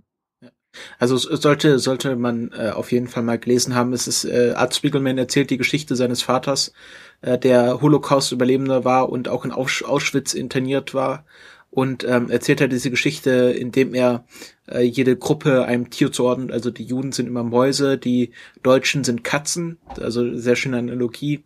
Er hat dann auch sehr viel Kritik bekommen, nämlich dass die Polen Schweine sind, ähm, genau. Und die Engländer sind Karpfen. Also er hat jedem und jedem jedem Land oder auch jeder ja, Gruppe ein Tier zugeordnet, was er halt als passend empfindet. Er wurde vor allem dann dafür kritisiert, dass er quasi die äh, Nazi-Ideologie Ideologie, ähm, mitgemacht hat, also oder also dass er die quasi äh, genutzt hat. So ähm, viel von vielen wurde ihm dann vorgeworfen, äh, dass er das damit unterstützen wo- würde, dass die Nazis äh, die ja die Juden als Mäuse, als Ungeziefer, die von den größeren Raubtieren, den Katzen, äh, plattgemacht werden, äh, bezeichnet. Ähm, da hat er sich, glaube ich, vor allem anfangs ja so ein bisschen zur Wehr setzen müssen oder beziehungsweise darunter gelitten, dass, äh, dass ihm das so zum Vorwurf äh, gemacht wurde. Obwohl er sich äh, eigentlich dann im Endeffekt nur deren Bilder bedient hat und äh, ja, obwohl es vor allem in, ja, obwohl es vor allem in einen anderen Kontext gesetzt hat. Ja, obwohl das vor allem natürlich einfach äh, eine, eine Übertreibung, eine Überspitzung äh, mhm. ist, die er dann äh, grafisch äh, genutzt hat. Äh, aber ja, wie das, wie das immer so ist, äh, mit dem, mit dem Verstandenwerden von äh, solchen Symbolbildern. Ja. Mhm. Aber innerhalb der Geschichte ähm, bietet das generell eigentlich viele Möglichkeiten, ähm, also vor allem auch grafische Möglichkeiten zum Beispiel. Ähm, ich habe mich da tatsächlich sogar mit dem Studium befasst. Mhm. Ähm, wir hatten einen äh, comic-affinen Dozenten, der tatsächlich auch in einem Seminar mal Maus behandelt hat, unter anderem. Ähm, und äh, was zum Beispiel sehr schön ist in Maus, ist so diese Verbindung zwischen, zwischen Wort und Bild. Ähm, da kommen natürlich Situationen vor, wo sich dann äh, halt die Familie von äh, dem Vater von Art Spiegelman verkleidet, ähm, also oder falsche Pässe besorgt, auf jeden Fall, um irgendwie nicht aufzufliegen, um zu fliehen. Ähm, und äh, dann setzen die halt zum Beispiel Masken auf, also in dem Fall, glaube ich, äh, vor allem Schweinemasken, also um halt als normale Polen äh, irgendwie durchzukommen, irgendwo zu fliehen und nicht äh, für, für Mäuse, also für Juden äh, gehalten werden. Und das ist dann natürlich irgendwie grafisch echt gut möglich, wie du dann irgendwie so die eigentlichen Mäusegesichter siehst äh, und äh, dann haben die eine Schweinemaske auf, was eben symbolisiert, dass sie sich verkleiden. Und irgendwie bei der einen, also bei der, bei der Frau von Art Spiegelman, glaube ich, äh, guckt dann zum Beispiel aus dem Kleid noch so ein Mäuseschwanz raus, was dann andeuten soll, dass sie wohl besonders jüdisch aussieht und deswegen äh, es irgendwie schwer war, ihre Identität zu verheimlichen oder sowas. Also einfach die tatsächlichen Geschehnisse äh, mit den Grafiken zu verbinden, äh, gelingt durch diese Tier, ähm, ja, Analogie in Maus unglaublich gut. Ja, und was du halt vorhin angesprochen hast, dass man auch ernstere Themen in, in Comics oder Webcomics wandeln kann, und äh, Maus zeigt ja ganz eindeutig, es war der erste, also für mich der erste Comic, wo ich, oder Graphic Novel, wo ich gedacht habe, also erst erstmal war ich äh, überrascht, dass es einen so intensiven Comic geben kann und dass dass der auch noch so gut ist und so so auch gut äh, Geschichte vermitteln kann. Ja. Also der hat mich schon damals, ich glaube, das habe ich in der zehnten Klasse mal gelesen, hat mich damals schon sehr beeindruckt. Ja, auf jeden Fall. Ich ähm, denke, das, das sollte auch dieser ähm, ja, oder das soll immer noch dieses äh, Graphic Novel, dieser Graphic Novel-Begriff bewirken, dass äh, vielleicht auf lange Sicht hin Comics äh, als etwas Ernsthafteres wahrgenommen werden. Ähm, wir hatten das ja eben schon kurz angesprochen, dass Comics in Deutschland immer noch so ein bisschen als äh, ja, als Unterhaltungsliteratur, als Trivialliteratur abgetan werden. Dass sie immer noch so ein kleines Imageproblem äh, haben, dass man sie nicht als nicht als ernsthafte Literatur wahrnehmen kann. Beziehungsweise, ähm, beziehungsweise eben das, das Bild, ähm, ja, das ist ja was für Kinder. Ja, genau, ja? genau das halt. Ähm, und äh, da soll dieser Graphic-Novel-Begriff oder die Verwendung, äh, wie sie heute in Deutschland stattfindet, wohl ein bisschen Abhilfe schaffen, dass äh, der Begriff wieder ein bisschen anders besetzt wird oder dass man so ein bisschen trennt, von wegen Comics sind vielleicht die für Kinder mhm. äh, und Graphic Novel ist das Zeichen, hier wird's, ab hier wird's erwachsener, ab hier wird's anspruchsvoller, ähm, um einfach da eine andere Leserschaft zu erreichen. Und dann machst du ein komplett anderes Fass auf und sagst Anime, äh, Manga, Anime sind natürlich die, die ja, animierten Geschichten, ähm, Manga, weil, ja, die scheißen halt drauf und äh, es gibt halt Mangas für Erwachsene, es gibt Mangas für, für kleine Kinder und äh, das war ja bei... Ja, auch Es war ja bei Animes war am Anfang, als sie auf Vox ausgestrahlt wurden und dann äh, haben die Programmchefs gedacht, ah, hier, Zeichentrick, das ist was für Kinder und äh, diese Animes waren halt überhaupt nicht für Kinder. Ja, äh, ja. Und ich erinnere mich. Die Eltern sind dann vor Schock erstarrt, äh, wie sie, als sie dann gesehen haben, was ihre Kinder da für Sachen anschauen. Das, das hat teilweise richtig lustige Blüten äh, getrieben, äh, wie zum Beispiel, dass ich, äh, als ich dann eben alt genug war und äh, in die Videothek durfte, ähm, Videothek, das war so früher, so Läden, äh, Netflix nur, zum Reingehen. Netflix zum Reingehen. Ist schön äh, beschrieben. Und äh, in so also ziemlich äh, jeder Bi- äh, Videothek äh, gab es dann eben so einen Raum, da war dann nochmal so ein extra Vorhang davor, äh, wo dann halt äh, die P achtzehn Titel drin waren und äh, ich weiß nicht mehr, was für einen Film ich gesucht habe. Ich glaube, es war irgendein Horror-Splitter, irgendwas gewesen. Jedenfalls komme ich da so rein und es steht halt Pokémon der Film drin. Weil das war ja Yay. irgendwie dieses komische Anime-Zeug und das ist ja alles irgendwie nicht so koscher und ähm, das ist jetzt nichts für Kinder. Ähm, ja, das war lustig. Äh, ich habe jetzt gerade vorhin, wo du Stan Lee äh, und Spider-Man erwähnt hast, äh, wollte ich fast so sagen, ja, das war mein erstes Comic und ähm, das war eigentlich so das, wie ich Comics kennengelernt habe. Äh, bin aber jetzt gerade drauf gekommen, dass es gar nicht stimmt. Äh, weil ich nämlich mit der, wohl laut Guinness-Buch der Rekorde, ähm, ja, längsten Fortsetzungs-Comic-Buch-Reihe überhaupt ähm, quasi für Comics und, und, und solches gezeich- gezeichnetes Zeug äh, quasi sozialisiert worden bin, nämlich durch meinen Vater. Ähm, das sind nämlich die Abrafaxe. Ah, okay. Ähm, das ist natürlich jetzt wieder so ein Ostding, ne? Äh, da gab es nämlich diese, also ja, es ist eine Comic-Zeitschrift gewesen, die nannte sich Mosaik. Ähm, die vorher mit den äh, Dicke Dacks losging, äh, gezeichnet von Hannes Hegen ähm, und später dann ähm, von Lothar Träger und Lona Rietschel äh, mit den Abrafaxe fortgesetzt worden ist. Und das ist wohl, wie gesagt, laut Guinness-Buch der Rekorde die längste Fortsetzungs-Comic-Buchreihe. Oder Siehste, das hätte ich, das hätte ich auch nicht gewusst. Ja, Wiki ist toll. Also meine, ja, El- meine Eltern haben ja auch f- für einen äh, guten Comic-Grundstand bei mir gesorgt in meinem Kinderzimmer. Okay. Da war es aber die Asterix-Sammlung meines Vaters. Also mhm. mir ist neulich aufgefallen, dass ich in meiner Kindheit unheimlich viele äh, franco-belgische Comics gelesen habe. Also mhm. Tim und Struppi, Lucky Luke, äh, Asterix mhm. und Obelix. Ähm, und äh, ich äh, halt ja durch die quasi an die Comics herangeführt wurde. Und die auch, also ich die glaube, so in etwa hat das bei mir aber auch angefangen, ja. vor allem mit äh, den franco-belgischen Comics, äh, wie du sagtest. Ähm, also Asterix, Tim und Struppi waren sicherlich so die Anfänge, aber was tatsächlich irgendwie die erste Geschichte war, ob es Mickey Mouse Heft war oder ähnliches, kann ich beim besten Willen nicht mehr sagen, glaube ich. Ja klar, das lustige Taschenbuch.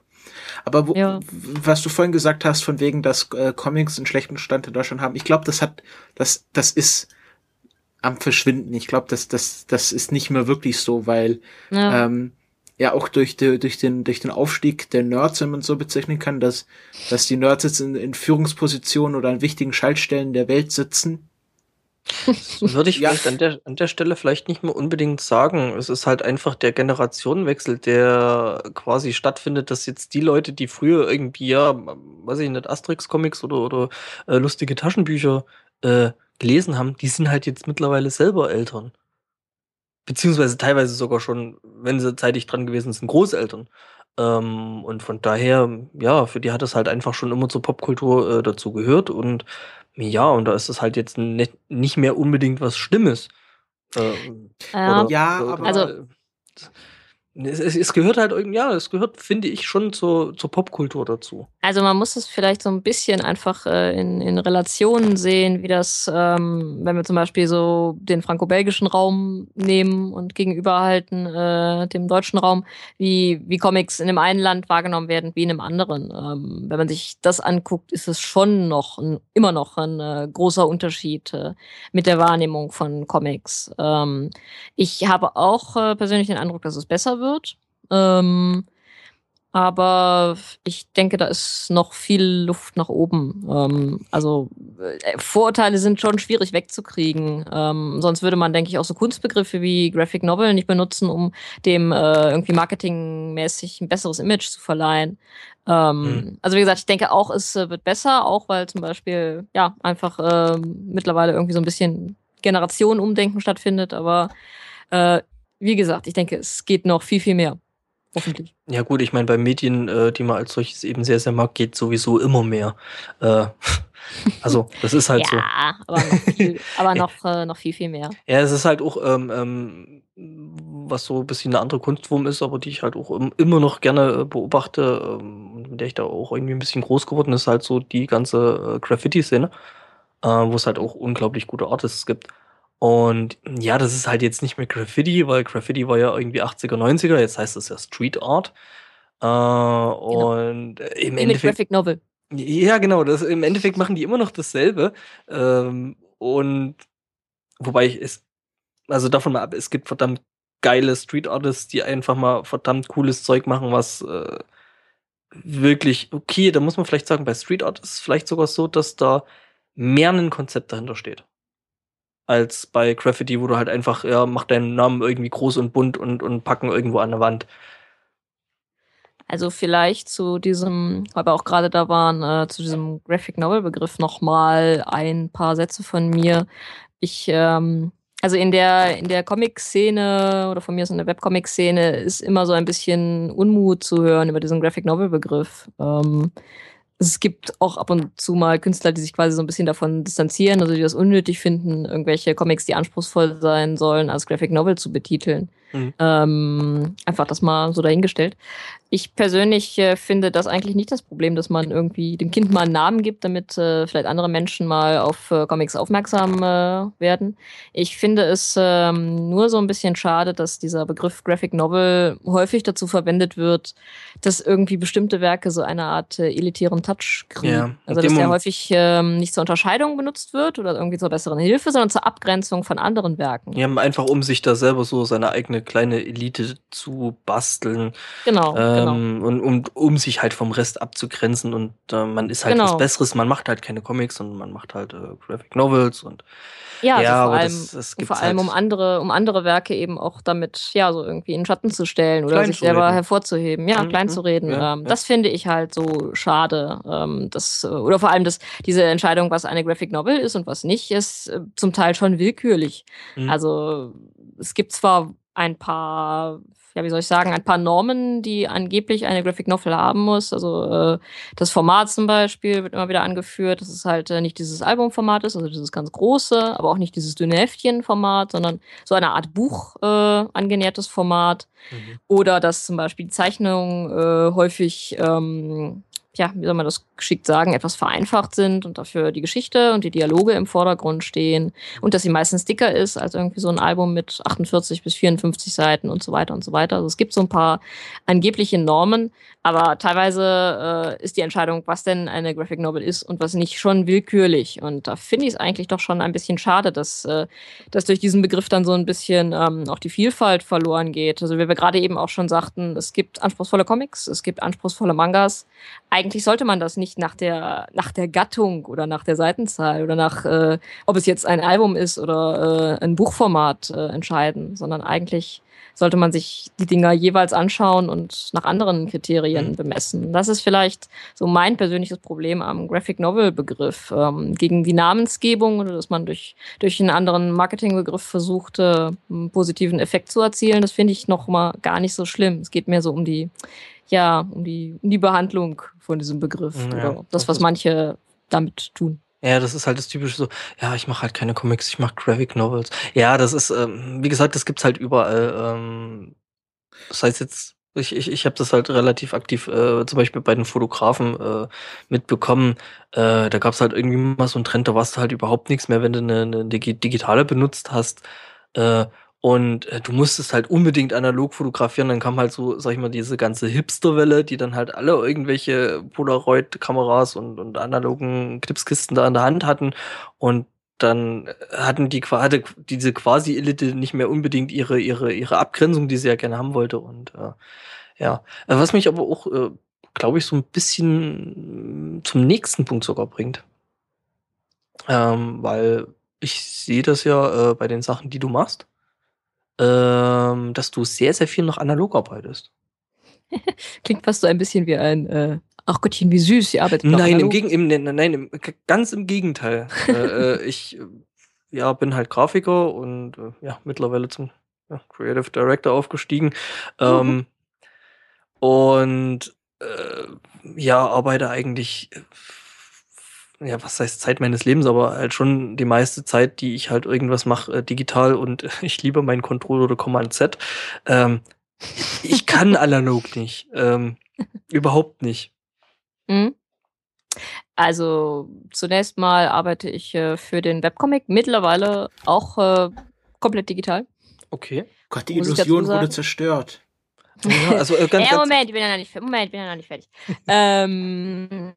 Und das hat sich auch geändert. Das habe ich äh, aber mit diesem besagten Webcomic-Relaunch äh, so angelegt, dass ich, äh, dass ich diesen Webcomic jetzt tatsächlich komplett äh, am Rechner mache. Wobei ich habe die Sprechblase, obwohl die habe ich auch am Rechner gemacht. Na gut, komplett digital. Ähm, und zwar aus Zeitgründen und auch aus Gründen, dass alles gut ineinander überläuft. Denn alleine bei so Vorgängen wie dem Scannen braucht man teilweise echt Ewigkeiten. Mhm. Also es ist ja nicht nur das Scannen, es ist das Scannen äh, an sich, es ist das Nachbearbeiten, das auf eine richtige Größe zu schneiden, et cetera, et cetera, et cetera. Ähm, allein dabei verliert man viel Zeit. Und ähm, so kann ich mittlerweile von einem Arbeitsschritt in den nächsten. Ähm, funktioniert aber auch erst, seitdem ich äh, äh, ein Grafiktablett habe, was, was damit klarkommt. Ähm, ähm, kurz, um da mal einzuhaken, ähm, was hast du? Ich habe ein Cintiq dreizehn H D, also das kleine, das kleine Grafiktablett, was quasi ein Bildschirm ist, auf dem man direkt drauf zeichnet. Mhm. Aber schon was ähm, Professionelleres. Ja, das ja. ist schon cool, das Ding. Das ist, äh, es ist zwar von den, von den Cintiq-Grafiktabletten noch das kleinste, ähm, ähm, ganz zumindest. E- ganz, ja, das ist, glaube ich, kleinste, aber ganz ehrlich, äh, ich habe also ich hab irgendwann meine Freundin, die so ein Ding hat, äh, ähm, das vierundzwanzig Zoller ausprobiert. Das artet ja an Sport aus. Ja, das geht mir halt ähnlich. Also mhm. ich habe nicht so das Problem mit äh, kleinen Bildschirmen und ich mache, wie gesagt, eben auch nicht alles digital. Von daher reicht mir das persönlich erstmal. Mal gucken, vielleicht ändert sich das ja auch noch. Und das Große ist halt direkt quasi ein eigener Schreibtisch. Das ist ja dann irgendwie auch nochmal so ein, ja, so ein Problem, wo stelle ich das Ding überhaupt hin? Mhm. So groß und schön es ja auch ist. Äh, mhm. Und sowas wie mitnehmen geht schon mal fast gar nicht und so. Ähm, naja, aber das nur zur Technik. Ähm, Ich mache aber, also ich habe äh, auch schon einen abendfüllenden Comic rausgebracht, ähm, zwanzig dreizehn, Wohlstand. Ähm, und äh, bringe jetzt Graphic auch... Novel. Ich sag mal franco-belgische Graphic Novel oder Graphic Novel im Albumformat. Ähm, mir egal, nennt es Hüpfli-Tüpfli, es ist toll. Ähm, das habe ich komplett äh, analog gezeichnet. Ähm, oder traditionell. Analog klingt irgendwie immer etwas merkwürdig für Comics, finde ich. Ähm, und im Moment arbeite ich auch wieder an was Längerem. Das wird wohl so, ja, Herbst zwanzig fünfzehn fertig sein. Auch das wird wieder komplett äh, traditionell sein. Ähm, also ich habe schon immer den, den Kontakt äh, mit den traditionellen Medien. Also da arbeite ich äh, mit Aquarellfarben und mit klassischer Tusche. Also ihr wisst schon, wo ihr so eine Feder ins mhm. Tuschefass steckt, äh, die sich dann mit Tusche vollsaugt und dann mhm. äh, zeichnet ihr, postet die Linien nach, äh, die ihr mit Bleistift gezeichnet habt. Ähm, und danach wird das halt mit Aquarell koloriert. Also das ist mir persönlich eigentlich auch die allerliebste Technik, aber es ist nicht die allerschnellste Technik. Deswegen ich mich halt für den Webcomic äh, dafür entschieden habe, das doch ähm, etwas schneller und etwas flüssiger zu machen. Der Webcomic ist ja auch nicht voll koloriert. Mhm. Wobei ich da ja sagen muss, ähm, weil du jetzt sagst, so ja, man steckt halt irgendwie eine, eine, eine Feder äh, in Tuschefass und die muss ich dann vollsaugen und bla. Äh, ich muss ja zugeben, ich liebe Papier in allen seinen Ausprägungen, vor allem dann halt wirklich richtig schöne Papiere, die ihre eigene Struktur mitbringen und die halt ein bisschen dicker sind und die man, also dieses Haptische einfach dabei, ah, das liebe ich. Yep. Ähm, yep, das ich ist auch einfach toll. Ähm, ich auch, das fehlt mir auch immer alles so ein bisschen äh, bei der bei der digitalen Arbeit, also auch irgendwie, dass man dass man verschiedene Farbtöne hat und dass die in jedem Licht ein bisschen anders erscheinen, mhm, und dieses ganze haptische, mhm, Zeug, was du sagst, das fehlt mir bei der kompletten äh, digitalen Arbeit sehr. Plus die Tatsache, dass du halt keine Originale produzierst, mhm, also so keine richtigen Originale, sondern nur Dateien, und das ist ja irgendwie so wenig griffig. Ich habe, glaube ich, mal irgendwie äh, bei einem Kaffee, in einem, also in einem Kaffee habe ich einen Kaffee getrunken und äh, habe dann wirklich für den Kaffee noch fünf Euro Trinkgeld gegeben, ähm, einfach aus dem Grund, weil die Karten aus handgeschöpftem Papier hatten und ich das so geil fand. Ähm, mhm. Die Bedienung hat mich schon ein bisschen komisch dabei angeguckt. Äh, ich sagen auch, können, ist für das handgeschöpfte. Äh, nee, nee, ich, ich, ich hatte dann noch eine äh, Freundin von mir dabei gehabt, die halt selber auch Illustratorin ist, und die meinte so, hast du die Karte gesehen? Ich so, ja. Das ist Handgeschäftspapier. Ja. Oh, ist das geil. Also das war schon ziemlich niedlich, und äh, da musste ich dann einfach für Trinkgeld geben, weil ich das halt so schön fand, äh, weil das findest du halt wirklich so nicht.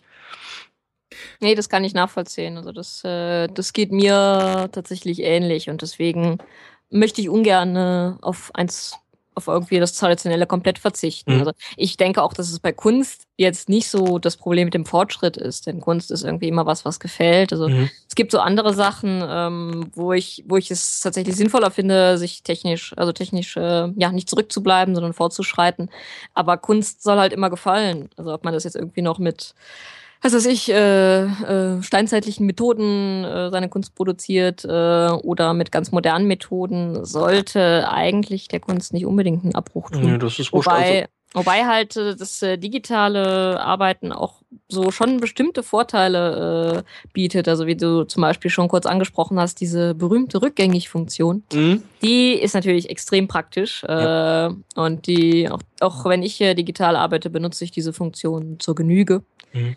Ähm, und das sind dann auch teilweise Wege, wodurch du dich einfach so ein bisschen verbessern kannst, oder generell die Korrekturfunktionen sind ähm, viel ausgeweiteter. Du kannst zum Beispiel irgendwie eine Skizze machen und dir dann denken so, hey, äh, dieser Teil meiner Skizze ist aber blöderweise ein bisschen zu groß oder ein bisschen zu klein. Wenn du jetzt nicht digital arbeitest, müsstest du äh, wahrscheinlich ausradieren und die irgendwie den Teil der Skizze nochmal neu machen. Am Computer kannst du ihn einfach kleiner skalieren. Mhm. Und that's it. Ähm, und oder, so kannst du natürlich, ja. Ja, oder die Möglichkeit, du hast jetzt zum Beispiel die Skizze, ähm, hast jetzt äh, quasi deine, deine, deine Linien schon nachgemalt mit Tusche, ähm, und sagst dann, ja, scheiße, ich würde jetzt ganz gerne mal anfangen, mit der Koloration rumzuspielen, und ähm, wie wirkt denn das jetzt, wenn ich das mal rosa mache oder orange oder, oder halt in einem Blauton? Und ja, in Photoshop drehe ich da halt einfach an ein paar Reglern im Endeffekt, oder, oder mal halt einfach mal drüber und guck, okay, nee, gefällt mir nicht, weg.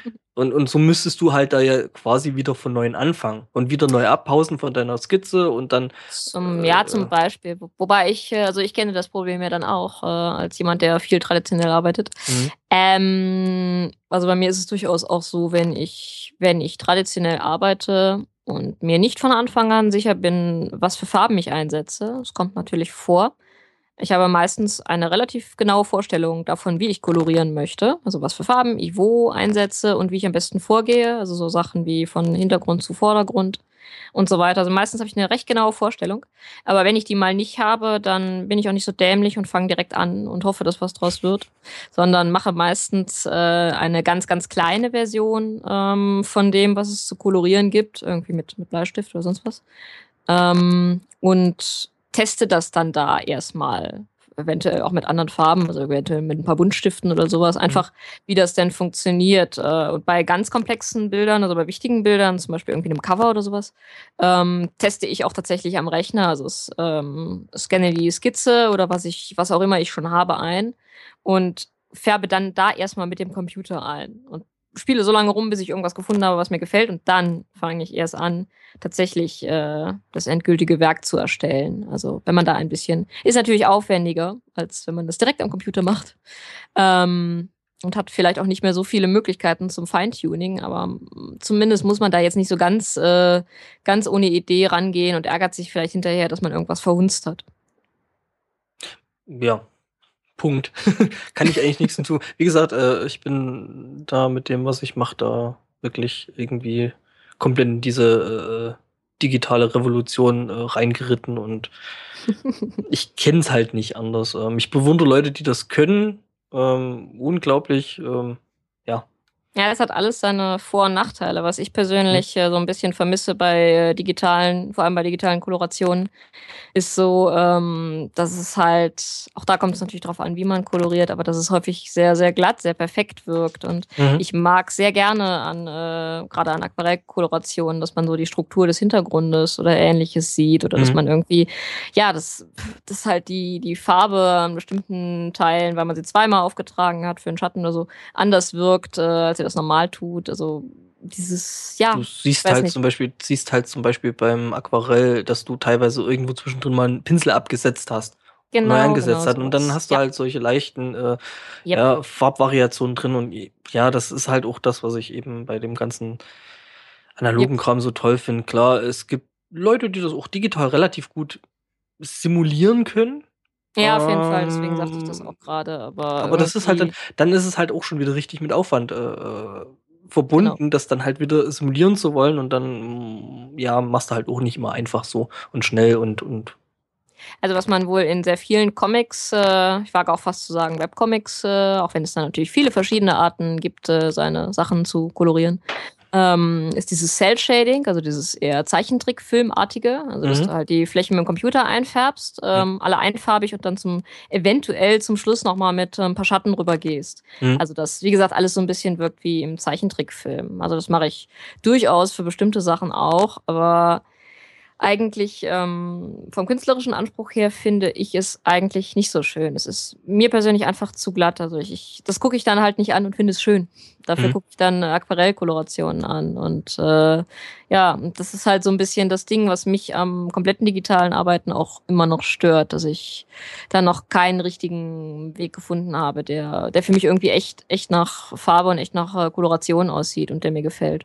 Ich habe ja damals, ähm, damals T M, äh, ich glaube bei Mad Cow Comics, ähm, die haben da teilweise immer mal so ein paar Auszüge einzelner Zeichnungen, also die hatten meistens äh, ja, schwarz-weiß-Tusche Zeichnungen gehabt und haben dann so einzelne Bilder quasi ähm, am Computer nachkoloriert und so mit irgendwelchen äh, Gradienten, also so Farbübergängen und so ein Zeug. Und dann hatten die da noch, äh, weiß ich nicht, mit Photoshop da irgendwelche Lensflare-Effekte und so ein Zeug drüber gemacht. Ähm, beim ersten Hingucken war es halt irgendwie nett und mal was anderes, aber ja, das hat sich halt auch relativ schnell totgelaufen. Also ja, das war dann wirklich so die Zeit, wo dann Photoshop quasi da so in der Richtung auch ein bisschen hochgekommen ist. Ich denke generell ist, äh, wie ich gerade schon mal sagte, ähm, beim beim Zeichnen oder beim Comiczeichnen oder wie Comics auf jemanden wirken, nicht nur wichtig, wie technisch perfekt die sind. Also mit dem Computer können sie natürlich fast annähernd technisch perfekt werden, aber irgendwie ist so eine gewisse Ausstrahlung immer noch wichtig. Mhm. So fast wie bei der Partnersuche. Mhm. Ähm, und das, äh, das vermisse ich halt bei, wenn es allzu digital äh, wird. Und ja, wenn es halt einfach, oder beziehungsweise wenn es zu sauber ist, es verliert halt einfach an Charakter. Ja. ja. Genau, mhm. ja, irgendwie verliert es an, an Kraft, an Energie und äh, das ist der Grund, warum ich wahrscheinlich auf das äh, traditionelle Kolorieren zumindest nie komplett äh, verzichten würde. Ich weiß, es hat Nachteile ähm, oder beziehungsweise es hat, äh, man kann bestimmte Vorteile, die das digitale Arbeiten hätte, nicht nutzen. Mhm. Aber ja gut, dafür hat es auch einfach äh, einen unschlagbaren Charme. Mhm, das auf jeden Fall. Du hast gesagt, du arbeitest gerade an einem Comic. Kannst du da schon was drüber erzählen? Ja, ähm, also das wird vielleicht wirklich tatsächlich eher eine Graphic Novel ähm, als äh, mein Comic-Album zuvor. Ähm, das wird No Borders heißen. Ähm, wird hundertsechzig vollfarbige, aquarellkolorierte Seiten beinhalten. Kann man das schon vorbestellen? Ähm. Nein, noch nicht. Äh, bin gerade im Moment noch so am Rechnen, wann ich denn tatsächlich äh, damit fertig werde. Also wie gesagt, ich schätze mal, das wird sowas wie Herbst zwanzig fünfzehn. Also ein bisschen was muss ich noch tun. Ähm, Aber äh, ich kann schon mal sagen, dass es vom Thema her etwas wird, was mit, mit Überwachung zu tun hat, also mit diesem dem riesigen Themenkomplex äh, N S A, ähm, den Enthüllungen von Snowden, also diesem ganzen, äh, wir werden überwacht und was ziehen wir daraus für Konsequenzen oder wie ist das überhaupt alles äh, mit, mit, mit Datenschutz, mit Netzneutralität, mit dem Internet. Ähm, und wie gesagt, das wird auf der einen Seite, wie man dann wohl schon hört, was Anspruchsvolles, also irgendwas, was ähm, ja mal wieder ein sozialkritisches, gesellschaftliches Thema äh, behandelt. Aber auf der anderen Seite kann ich halt durch das äh, Thema Internet ähm, äh, ja da viele Anspielungen auf die Nerdkultur und Popkultur äh, mit reinbringen. Also sowohl irgendwie, keine Ahnung, kleine, kleine Anspielungen irgendwo in der rechten Ecke in Panels, als auch so in den, in den Geschichtenteilen irgendwelche mhm. Anspielungen. Wobei ähm, das ja? ja eigentlich immer schon so ein bisschen als Unterton dabei hast. Also sei es jetzt eben bei Wohlstand, äh, wobei das ja noch ein bisschen in eine andere Richtung ging, oder jetzt ja, ja, genau. äh, eben äh, auch bei Ich putz hier nur. Ne? Ähm, mhm. Da, ja, das spielt halt immer irgendwo eine Rolle. Ja, der Unterschied ist auch äh, diesmal äh, an diesem Werk, dass ich ähm, da quasi mehr als Zeichner arbeite, denn dafür habe ich mich äh, mit meinem geschätzten Ehemann Michael Bark zusammengetan, ähm, der große Teile der Story geschrieben hat. Ähm, also in Grundzügen haben wir die Story schon äh, zusammengeschrieben und Teile der Dialoge habe auch ich entwickelt, aber wie gesagt, da habe ich mir ein wenig äh, Hilfe geholt. Also das geht jetzt nicht mehr allein auf mich zurück, die Entwicklung dieser Geschichte. Also wir machen den zusammen, quasi er als Autor mhm. und ich als Zeichnerin. Ähm, ja, und dadurch ist die, oder dadurch konnte die Geschichte auch wesentlich komplexer werden als Wohlstand. Also nicht nur, weil sie mehr Platz hat, sondern weil ich eben diesen ganzen erzählerischen Part nicht alleine tragen musste, so wie ich das noch in Wohlstand übernehmen musste. Durfte. Ja. Konnte. Ja, also ich bin auf jeden Fall gespannt, äh, wie gesagt, äh, setze mich schon mal auf irgendeine Liste, äh, will ich im Zweifelsfall haben. Ähm, ja. ja, gerne. Ja. Das also wird auch, auch wieder bei äh, meinem letzten Verlag äh, erscheinen, bei Epsilon. Wie gesagt, so ich schätze sowas wie Herbst zwanzig fünfzehn. Ähm, ja, und ich äh, hoffe, ich kann, konnte das Thema, äh, dieses sehr schwierige Thema äh, da angemessen äh, ja, wiedergeben. Wir werden sehen. Das hat mich auch vorhin ein bisschen verwundert, dass du erzählt hast, dass jemand kritisiert hat, dass du äh, zu viele Comics mit einer Message machst, denn du machst ja nur solche Sachen. Also, dass da jemand verwundert ist, dass das bei dir auftaucht. Ähm, der hat dich anscheinend noch nicht lange ja. gelesen. Ja, ich weiß es nicht. Ähm, eventuell war das auch einfach ein Statement, was auf Webcomics bezogen war. Ähm, wie ich eben schon sagte, ich kann mir da durchaus vorstellen, dass vielleicht manche einfach das Internet Ähm, für etwas benutzen will, um sich zu erheitern, zu unterhalten und nicht für Nachdenken. Ja, gut. Keine Sollte. Ahnung. Also ich lasse da durchaus auch mit mir diskutieren, aber ich persönlich sehe das nicht unbedingt so, dass ähm, also für mich sind Webcomics nach allen Richtungen offen. Also sie müssen meiner Meinung nach nicht entweder nur vier Bilder enthalten oder sie müssen auch nicht episch lang sein. Also sie müssen keine besonderen Kriterien äh, erfüllen, außer dass sie halt im Internet sind, meiner Meinung nach. Also sie müssen sich in keine Richtung irgendwie begrenzen, finde ich. Ähm... Und ja, eventuell sehen das bestimmte Leute etwas anders, dass sie zum Beispiel bei Webcomics eine andere thematische Erwartung haben. Also ich will da durchaus nicht sagen, dass meine äh, Einschätzung die richtige ist, aber für mich sind Webcomics äh, genauso wenig in irgendeine Richtung beschränkt wie äh, Printcomics. Ja gut, äh, ja, also sehe ich jetzt prinzipiell genauso, weil ich meine, gut, wenn die Leute jetzt halt wirklich bloß dumm lachen wollen, ja, dann sollen sie halt irgendwie auf, weiß ich nicht. Nein, Gag. Nein-Gag oder, oder, oder, oder Honok zu gehen. Äh, irgend, irgend solche Seiten und ja, dann. Nein-Gag ist ja auch so ein Thema so für Künstler. Ja. Es gibt viele Künstler, die darunter leiden, dass äh, deren gestohlene Bilder häufig ja, natürlich. Nein-Gag äh, auftauchen und das ist die da halt gar nichts von haben. Generell so. Ähm, ja, ja. Ich meine, ähm, gerade ähm, der Ralf Rute zum Beispiel, der wird ja da sehr häufig mh, zitiert. Also, der taucht halt da doch immer wieder mal auf und ähm, wobei, selbst da es mittlerweile an der ganzen Community eine Änderung gibt, ähm, dass dann halt prinzipiell immer so als erster oder zweiter Kommentar äh, drunter steht, also bei mehr bekannten Leuten zumindestens, ähm, so ja, übrigens, das ist der und der, ihr habt jetzt schon irgendwie das Copyright und was weiß der Teufel nicht noch was äh, rausgeschnitten, habt euch die Arbeit gemacht, aber hey, das ist der und der, den findet ihr dort und dort und übrigens, die englischen Comics gibt's da. Ähm, ja.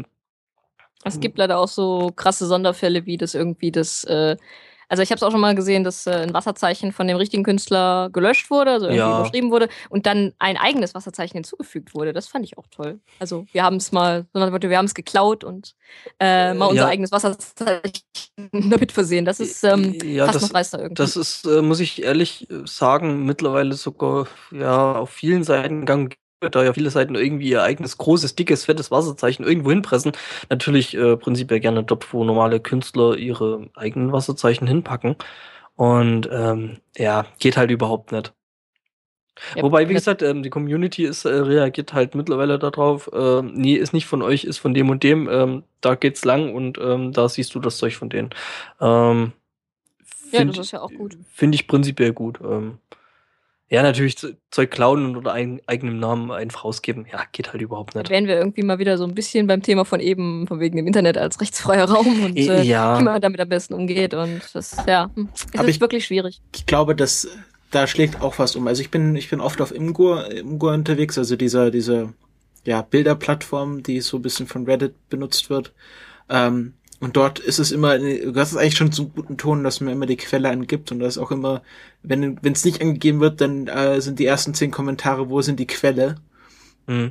Und ich glaube, das ist auch so, jetzt so im Sinne von, wir müssen uns gegen die, ähm, sagen wir mal, Content-Mafia verbünden, dass sich die Leser und die Autoren so äh, in einer in einer Leidensgemeinschaft äh, befinden und so zusammenhalten und dass auch die die Leser dafür sorgen, dass ähm, der Content nicht geklaut wird, weil das machen ja auch mittlerweile große An- äh, Seiten. Also ich hatte, ich habe von diesem Fall gelesen, dass ähm, der Enno Lenze, das ist irgendwie so ein freier Kameramann, und da war mit zum F D P-Fuzzi in im Irak und hat da ein Video von dem gemacht und äh, dann hat Spiegel das Video, einf- also die Spiegel-Online-Seite das Video einfach geklaut, sein Wasserzeichen rausgemacht und das eigene Spiegel-Online-Wasserzeichen reingetan. Moment. Danach, was? Moment, es wurde noch besser. Ja, und er hat danach Spiegel, gefragt... Spiegel, Spiegel, Spiegel Online wollte dann das Material noch verkaufen. Ja, er hat danach gefragt, ja, kann ich denn dieses Video irgendwo kaufen? Und Spiegel Online, ja klar, für zehntausend Euro kriegen sie die Rechte an diesem Video. Also Spiegel Online wollte ihm seine mhm. eigenen Rechte verkaufen. Mhm. Das, das zehntausend Euro. Das mhm. war sehr lustig.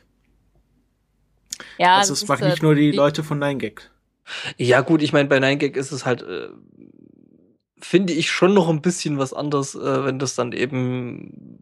ein Webportal mit einer Zeitung im Hintergrund, die sich ja selber äh, einen, einen journalistischen Anstrich geben äh, macht. Also das ist dann, sag ich mal, schon noch eine andere Ebene, als wenn es also jetzt das ist, halt das ist alles, ja, das ist, ist alles, denke ich, ein bisschen, ähm, ja, teilweise ziemlich krumme Touren. Aber ich denke, das zeigt generell, ähm, dass so das Problembewusstsein auch nicht richtig da ist. Mhm. Also Wo, wobei ich, ja, ich frage mich halt ehrlich. Äh, Was, also, sag ich mal, jetzt für den privaten Menschen, der das halt irgendwie bei neun gag äh, da irgendwie ein Wasserzeichen überschreibt äh, und dann sein eigenes hinmacht und sagt, hey, guck mal, hab ich gemacht. Also, was hast du davon?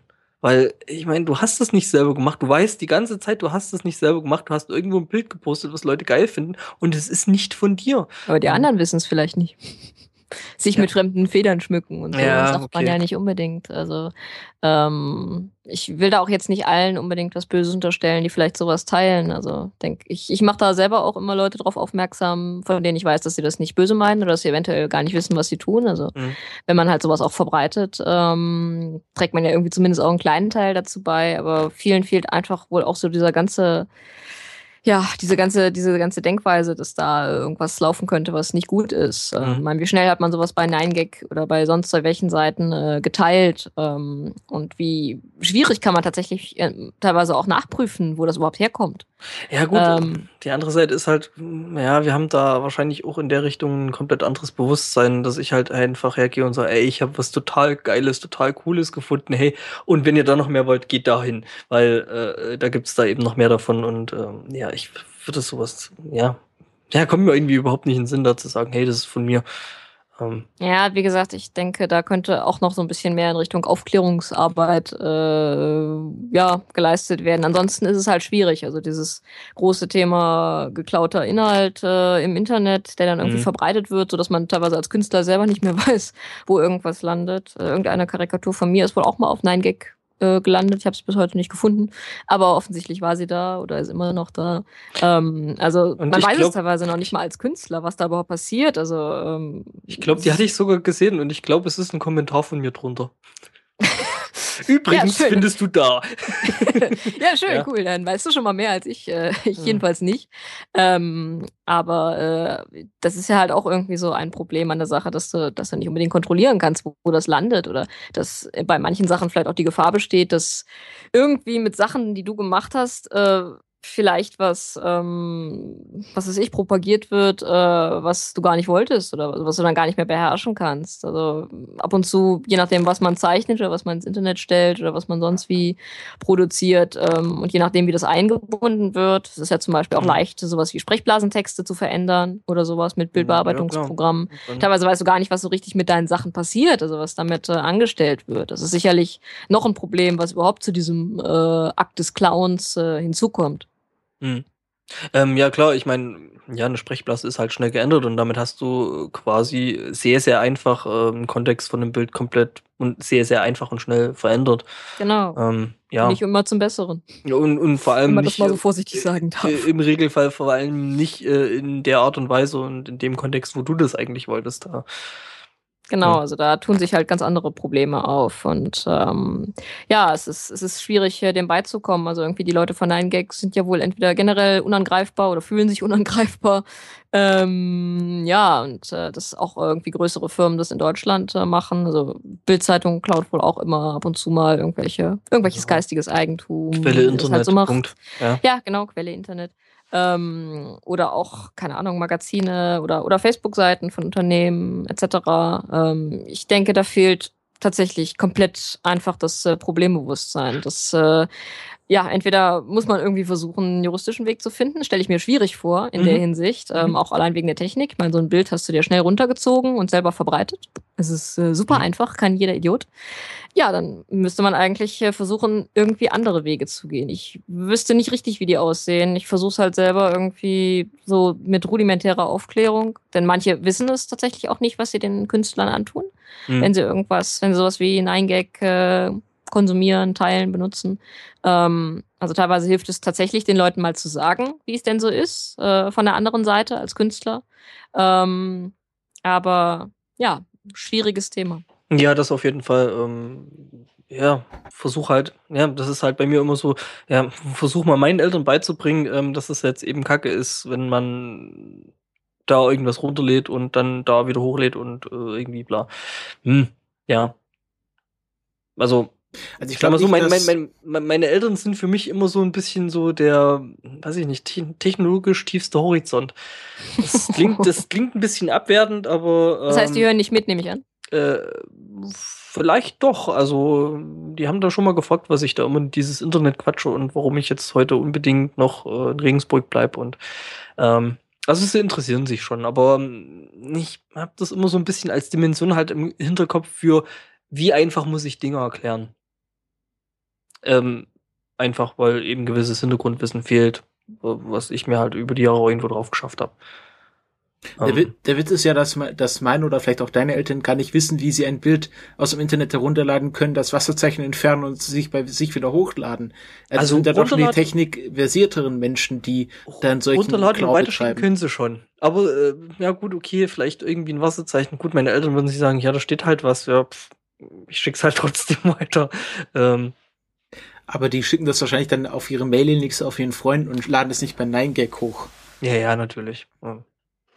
Ja, es ist ja nicht nur dieses, ja, das technische Verständnis, ähm, was sich irgendwie weiterentwickeln müsste. Ich, wie gesagt, äh, bei, vielen, bei vielen Leuten fehlt, glaube ich, ähm, ja, auch so ein bisschen das Wie soll ja. ich sagen, das moralische Verständnis für diesen ganzen Themenkomplex. Und das sollte sich ja eigentlich im, im besten Fall so parallel zur, zum technischen Fortschritt entwickeln. Und das ist irgendwie halt häufig, wie so oft, nicht der Fall.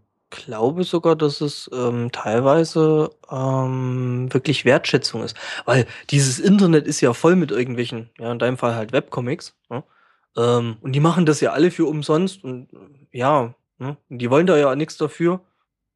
So. Mhm. Ja, und da, da, da fehlt, glaube ich, auch so ein bisschen, ja, einfach die Wertschätzung. Ähm.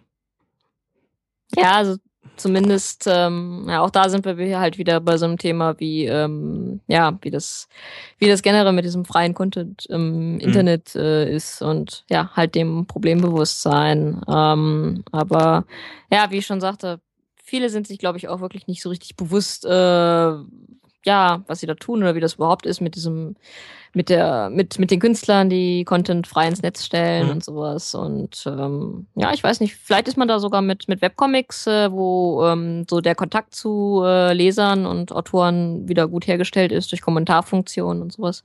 Vielleicht ist man da eigentlich wieder auf einem ganz guten Wege, weil äh, ja, manchen vielleicht ein bisschen die Augen geöffnet werden. Ja, ich glaube. Aber es gibt natürlich auch immer Schattenseiten. Es gibt immer schwarze Schafe. Die wird es auch äh, ja, in zehntausend Jahren noch geben. Auch wenn wir irgendwann Bitcoins haben. Ja, gut, aber ich meine, im Endeffekt, die gibt es ja immer. Ähm, yep. Also, das ist ja eh eine heimliche Theorie von mir. Arschlöcher gibt es immer und überall. Ähm, nee, stimmt. Unterschreibe ich völlig. Äh, ähm, davon mal abgesehen, aber glaube ich auch, ähm, ja, das ist halt auch wieder so dieser Generationenwechsel. Also, was wir vorhin ja schon bei von, ja, es sind Bücher, sind Bücher und Comics sind Comics, ähm, zu. Dass sich das jetzt irgendwo ja mittlerweile vermischt, einfach weil ein Generationenwechsel äh, stattfindet. Ich glaube auch, dass sich das im Internet ändern wird. Oder ändert, ich, ich sag mal so, die erste Generation, die halt wirklich im Internet war, halt wirklich alles frei und wir hatten solche Sachen wie Napster. Hey, Napster äh, äh, verlangen für ihren Service mittlerweile Geld. Ja, und verdienen damit Geld.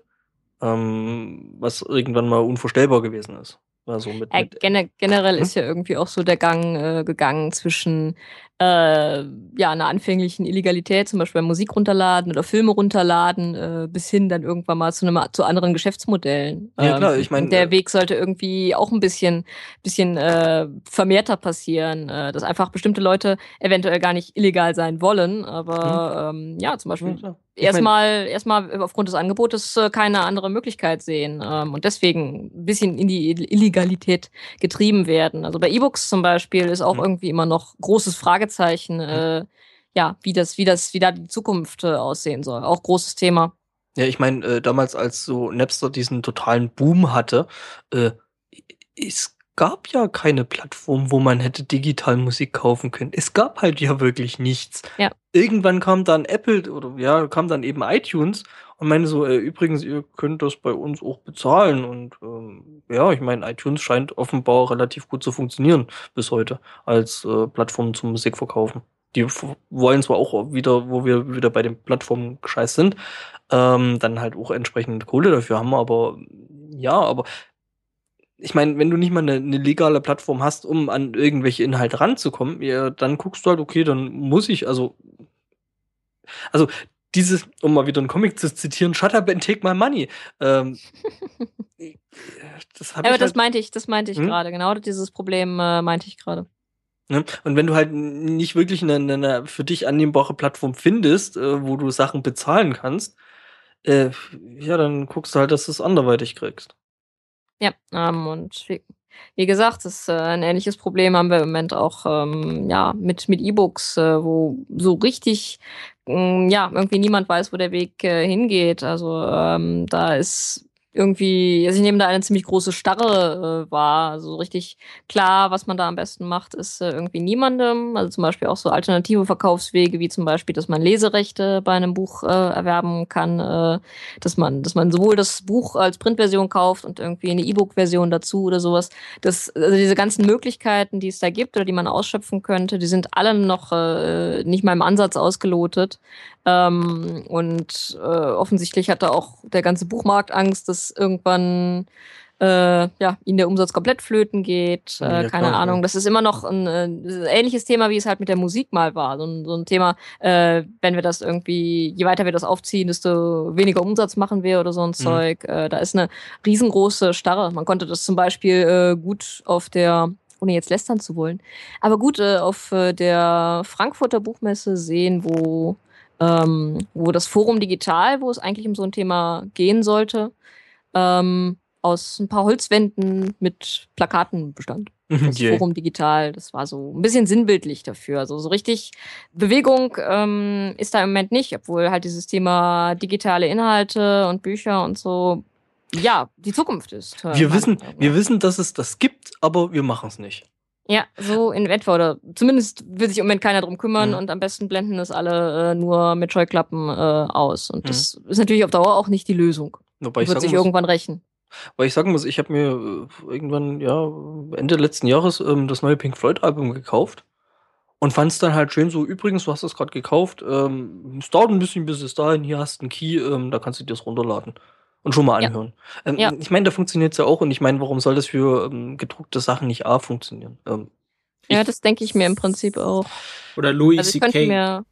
Hm? Louis C K, ja. der hat ja, der hat ja das auch so gemacht, der seine Shows hatte keinen Bock mehr auf irgendwelche D V D-Verleiher und sich mit denen rumzuschlagen, gesagt, hey, die Technik ist da, ich mach das jetzt einfach selber, ihr zahlt mir einfach mal ein bisschen so hier einen Fünfer und dann dürft ihr es euch dreimal runterladen, einmal zum Mal selber anschauen und äh, irgendwie noch für Mama und Papa noch eine Sendung. Und das ist einfach unkompliziert. Ähm, der schreibt dir keine irgendwie komischen Werbemails, sondern einmal im Jahr einen sehr herz, herzlichen Brief, dass jetzt eine neue Sendung da ist. Äh, und ähm, das ist halt total unkompliziert, total irgendwie frei von P R-Sprech und es funktioniert mhm. und er verdient damit mehr Geld als äh, mit einer professionellen D V D-Verleihfirma. Mhm. Und er hat einfach gezeigt, wie es richtig geht. Es gibt wohl zum Beispiel auch, äh, es gibt den Comicverlag äh, Dani Books. Ähm, ich bin mir nicht mehr ganz sicher, ob meine Informationen da auf dem aktuellsten Stand sind, aber es gab äh, wohl da mal die Möglichkeit, dass man zusätzlich zu einem Comic, wenn man den da kauft, also als Printversion, ähm, P D F äh, erhält, gratis, einfach so, halt als Dreingabe. Ich bin mir nicht sicher, ob das immer so ist oder ob das äh, noch so ist, aber auf jeden Fall äh, war das mal so. Und ja, immerhin, es ist äh, irgendwie schon mal so ein Schritt, äh, oder zumindest hat man da das Gefühl, da hat sich mal jemand ein bisschen Gedanken gemacht. Ähm, was ich so ganz persönlich äh, bei dieser E-Book-Thematik auch etwas schade finde, dass so die Preisgestaltung, ähm, oh also so nehme ich das zumindest wahr, dass die ein mhm. bisschen an der Wahrheit vorbeigeht. Also teilweise kostet das E-Book äh, eins zu eins genauso viel wie die Printversion. Manchmal sogar Manchmal. mehr. Manchmal, nicht immer, aber oder sogar mehr. Ähm, und wo ich mir dann wirklich denke, okay, dann verzichte ich halt darauf, äh, das äh, sofort zum Runterladen zu haben, sondern gehe in den Laden, dann habe ich es äh, hab ich's komplett real und äh, dann ist mir das auch egal. Ähm, und ja, es ist irgendwie dann, obwohl man sich sowas wie Printkosten und Logistik äh, teilweise komplett spart, äh, rechtfertigt das solche Preise nicht. Deswegen... Ähm, Ja, es, also, da ist irgendwie noch viel zu tun. Aber gerade bei bei Comics finde ich, dass dass dort die digitale Lesemöglichkeiten schon fast schon weiter sind als bei E-Books. Ja, gerade Marvel ja. Hat, ja, hat ja da ziemlich groß äh, rangefahren. Da nicht nur Marvel. Zie- also, weiß ich nicht. Also Marvel habe ich jetzt ähm, mehr oder weniger ein bisschen auf dem Schirm, ähm, wo ich halt ziemlich genau weiß, dass die halt die ganzen Comics auch irgendwie in einer digitalen Form rausschieben und dass du aktuelle Comics da eben auch einfach digital bekommst. Ja, äh, Themel, liest du eigentlich abseits von Webcomics irgendwelche anderen Comics digital oder äh, hast du irgendwie eine mehrere Bibliotheken umfassende Comicbuchsammlung? ähm, naja, meine Comicbuchsammlung ist immer so groß wie äh, das Geld, das ich gerade zur Verfügung habe. Ähm, also ich habe schon einige Comics, denke ich. Ähm, ihr kennt vielleicht das Expedit-Regal von Ikea, was es ja eigentlich nicht mehr gibt. Ähm, da habe ich eins mit, äh, oh Gott, eins, zwei, drei, vier, ähm, ich glaube mit sechzehn Fächern und davon sind, glaube ich, zwölf oder vierzehn mit Comics voll. Also das ist schon ein bisschen was, was ich habe, ähm, aber ich weiß nicht, ich, ich glaube, da gibt es viel Schlimmere als mich. Ähm, also ich bin jemand, der generell, wenn er sich irgendwas kauft, äh, so irgendwas, irgendwas Richtung Musik, Filme, Comics, Bücher, ähm, ich kaufe mir das sehr gerne als Print, also als, also als haptische Version, als irgendwas, was ich mhm. mir irgendwo hinstellen kann. Äh, das gilt auch für D V Ds. Ich habe eine große D V D-Sammlung und Blu-ray-Sammlung. Ich habe eine große C D-Sammlung. Ähm, Ich habe viele Bücher, ich stelle mir das gerne irgendwo hin, dass ich es betrachten kann. Das ist sicherlich auch irgendwie so ein bisschen ähm, damit angeben können. Will ich gar nicht leugnen. Aber äh, ich gehe nicht davon aus, dass ich der Einzige bin, der so tickt. Ähm, dass ich äh, der Einzige bin, der die Sachen gerne aus dem Regal herausnimmt und in die Hand nimmt und blättert oder drumherum guckt oder was weiß ich, übers Cover streichelt. Hast du noch einen ähm. Plattenspieler? äh, Ja, theoretisch. Zumindest ist er noch nicht weggeschmissen. Wobei ich sagen muss, also äh, wirklich so, so, ja, das ist halt auch wieder dieses haptische Ding. So dieses äh, Plattenauflegen hat halt was anderes, als einfach bloß im Finder oder im Explorer äh, ein M P drei anzuklicken. Es ist halt, man zelebriert das. Also man, glaub, man zelebriert das, ich höre jetzt Musik. Und, und ich ja. glaube, man nimmt sich da auch ein Stück weit mehr Zeit. Also ich persönlich denke auch eigentlich nicht, dass, ähm, dass die E-Books den Buchmarkt vernichten werden oder den Comicmarkt vernichten werden. Ich denke nur, es könnte irgendwann mal in eine andere Richtung gehen. Also eventuell könnten die E-Books äh, vielleicht, das ist jetzt aber wirklich rein spekulativ von mir, ich bin da ja auch kein kompletter Experte, ähm, vielleicht könnten die mal den Taschenbuchmarkt äh, eingrenzen oder verdrängen. Ähm, aber ich denke mal, dass es so, ja, wie soll ich sagen, Prachtausgaben, äh, also dass es ja. so Bücher im haptischen Zustand immer geben wird. Hardcover und, und weiß der Teufel ja, was. Äh, ja, denk, ganz definitiv. Denk, denke ich äh, auch, dass es, also es wird den Buchmarkt, denke ich, eher über kurz oder lang ergänzen und eben, ja klar, ja. ich meine, du willst nicht irgendwie, hey, du fährst in Urlaub und du willst jetzt nicht irgendwie fünf Bücher mitnehmen, sondern du hast ja, halt genau. irgendwie dein, dein, dein, dein dein Kindle oder, oder wie auch immer dein, dein, dein E-Book wieder heißt und der, der wiegt halt einfach mal bloß einen Bruchteil davon und ist noch wesentlich kleiner und kompakter und nimmt halt einfach mal in deinem Handgepäck oder in deinem Gepäck weniger Platz mit äh, weg. Ja. Ähm, Vor allem weniger Gewicht natürlich. Weniger Gewicht. Weniger, was und, du schleppen musst. Wen, ja, ja, und funktioniert halt im Endeffekt genauso gut. Ich meine, eine Seite umblättern ist halt haptisch noch was anderes, aber ähm, ja. ja. Also Also bei Musik bin ich zum Beispiel auch ein ganz großer Fan von diesem System, was du schon sagtest, dass man äh, sich halt das Album kauft und solange man noch drauf warten muss, dass es kommt, also dass es tatsächlich geliefert wird, dass man sich äh, die Dateien schon runterladen kann, dass man sich ja, die schon anhören kann, sich auf seine mobilen äh, Endgeräte, auf seinen Player oder sonst was ziehen kann. Ich will's im Auto ähm, hören. Und ja, genau, dass man das alles schon hat, aber trotzdem irgendwann die C D äh, ankommt, die man dann hat, mhm. die man dann angucken kann äh, oder irgendwie irgendwohin mitnehmen kann. Du hast ähm, ein schönes Booklet will, dazu. Ja, genau. Ja, ich will das, ich will das beides nicht vermissen. Ich finde diese Kombination mhm. äh, ganz hervorragend und könnte mir eigentlich nicht vorstellen, warum das nur bei äh, Musik funktionieren soll und ähm, ja, warum man zum Beispiel nicht eventuell mit, äh, mit E-Books äh, auch sowas wie die Printausgabe verbinden kann. Also, dass man halt das Buch kauft, aber äh, die E-Book-Version dazu erhält und dann halt zum Beispiel auf seinen mobilen Reader laden kann, damit man es im Urlaub äh, gut lesen kann oder ähnliches. So, gerade bei eine Möglichkeit. Gerade bei Musik sieht man das ja. Also die Vinylplattenfirmen hatten zwanzig vierzehn äh, ein so gutes Jahr wie seit äh, Jahrzehnten nicht mehr, weil die Verkäufe von Vinylplatten wieder steigen, weil ähm, immer mehr Leute wieder auf den Trichter kommen, dass das doch irgendwie ganz nett ist, dass man so eine Vinylplattensammlung hat. Und auch irgendwie Kodak fährt jetzt langsam ihre Produktion von Analogfilmen wieder hoch, nachdem Nein. sie... Was? Die Kodak hat, äh, Entschuldigung, ich bin halt in dem Foto-Ding sie äh, da so ein bisschen drin und haben die Deal mit Hollywood geschlossen. Und hab, und hab diverse, diverse äh, analoge Kameras und Kodak hat letztes Jahr, glaube ich, allein vier oder fünf Farbfilmreihen oder, oder generell Fotofilmreihen gekillt. Komplett oder ersatzlos. Ähm, und da waren halt wirklich richtig schöne äh, Farb- und Schwarz-Weiß-Filme dabei. Auf jeden ähm, Fall, auf jeden Fall, äh, also das Analoge kommt wieder und das wird auch nie wieder richtig verdrängt. Das sind halt einfach die starren Strukturen. Also gerade Verlage sind halt ein Gebilde, was niemand wirklich untersteht und wo äh, sehr vieles sehr langsam passiert und sehr viele Leute einfach Jobs haben, äh, die um ihren um ihren Selbstwillen existieren, einfach damit sie irgendwie sich wichtig fühlen können. Und deshalb äh, passiert das so langsam. Man sieht das ja an an so Sachen wie Amazon, die jetzt einfach dieses äh, System, alle C Ds, die du bei uns hier gekauft hast, da schenken wir jetzt einfach die M P drei Datei dazu. Und ähm, also was mir bei Comics ist, also ich, ich bin ein sehr großer Fan von so Sachen wie Comixology, ähm, weil ich zum Beispiel hier in Tübingen keinen einzigen Comicbuchladen habe. Also wenn ich äh, irgendwie Comics haptisch kaufen möchte, müsste ich das über Amazon machen, was halt dauert. Oder irgendwie äh, eine Stunde in die nächste Stadt fahren, wo es den nächsten Comicbuchladen gibt. Und das ist einfach super praktisch, dass ich zu Comixology gehe, irgendwie hier neuester Comic, gleich abonnieren und dann hat sich die Geschichte. Und mittlerweile mit iPads und und hochauflösenden Bildschirmen ist das ja auch nicht mehr so der große Unterschied. Also außer du hast jetzt irgendwie einen Hang zum Haptischen. Nee, es ist, also an den technischen Möglichkeiten liegt es ja irgendwie auch nicht, dass es äh, nicht mal umgesetzt wird. Aber ja, wie gesagt, irgendwie ist da wohl noch... Ähm, Ein bisschen ja. Zeit nötig, dass es mal so richtig, so richtig kommt, so alle Möglichkeiten, die es gibt, ausschöpft. Ja, die, Stru- die Strukturen sind halt auch sehr, sehr äh, stringent und sehr, sehr straff. Äh, ich meine, hey, wir haben in Deutschland immer noch eine, eine, eine, also E-Books sind ja immer noch an Buchpreis Preis gebunden, also an den, an den Printpreis äh, und per Gesetz sogar. Und also glaube ich zumindest, dass es noch so ist. Ich weiß nicht, ob es das jetzt mittlerweile endlich mal geändert haben, aber ähm, ja. Und solange solche Strukturen halt noch von Gesetzen im Endeffekt ja, ges- gesichert werden, äh, ja, wird es halt die Verlage irgendwie einen Scheiß interessieren. Ähm, ja, klar, es ist, äh, wie ich schon sagte, das sah, sah man vielleicht ein bisschen auf der Buchmesse oder kriegt man irgendwie auch generell so mit, aber ja, ewig kann das jetzt auch nicht so weitergehen, äh, denke ich. Übrigens, um da kurz einzuhaken, äh, Thema Buchmessen, bist du äh, dieses Jahr in Leipzig?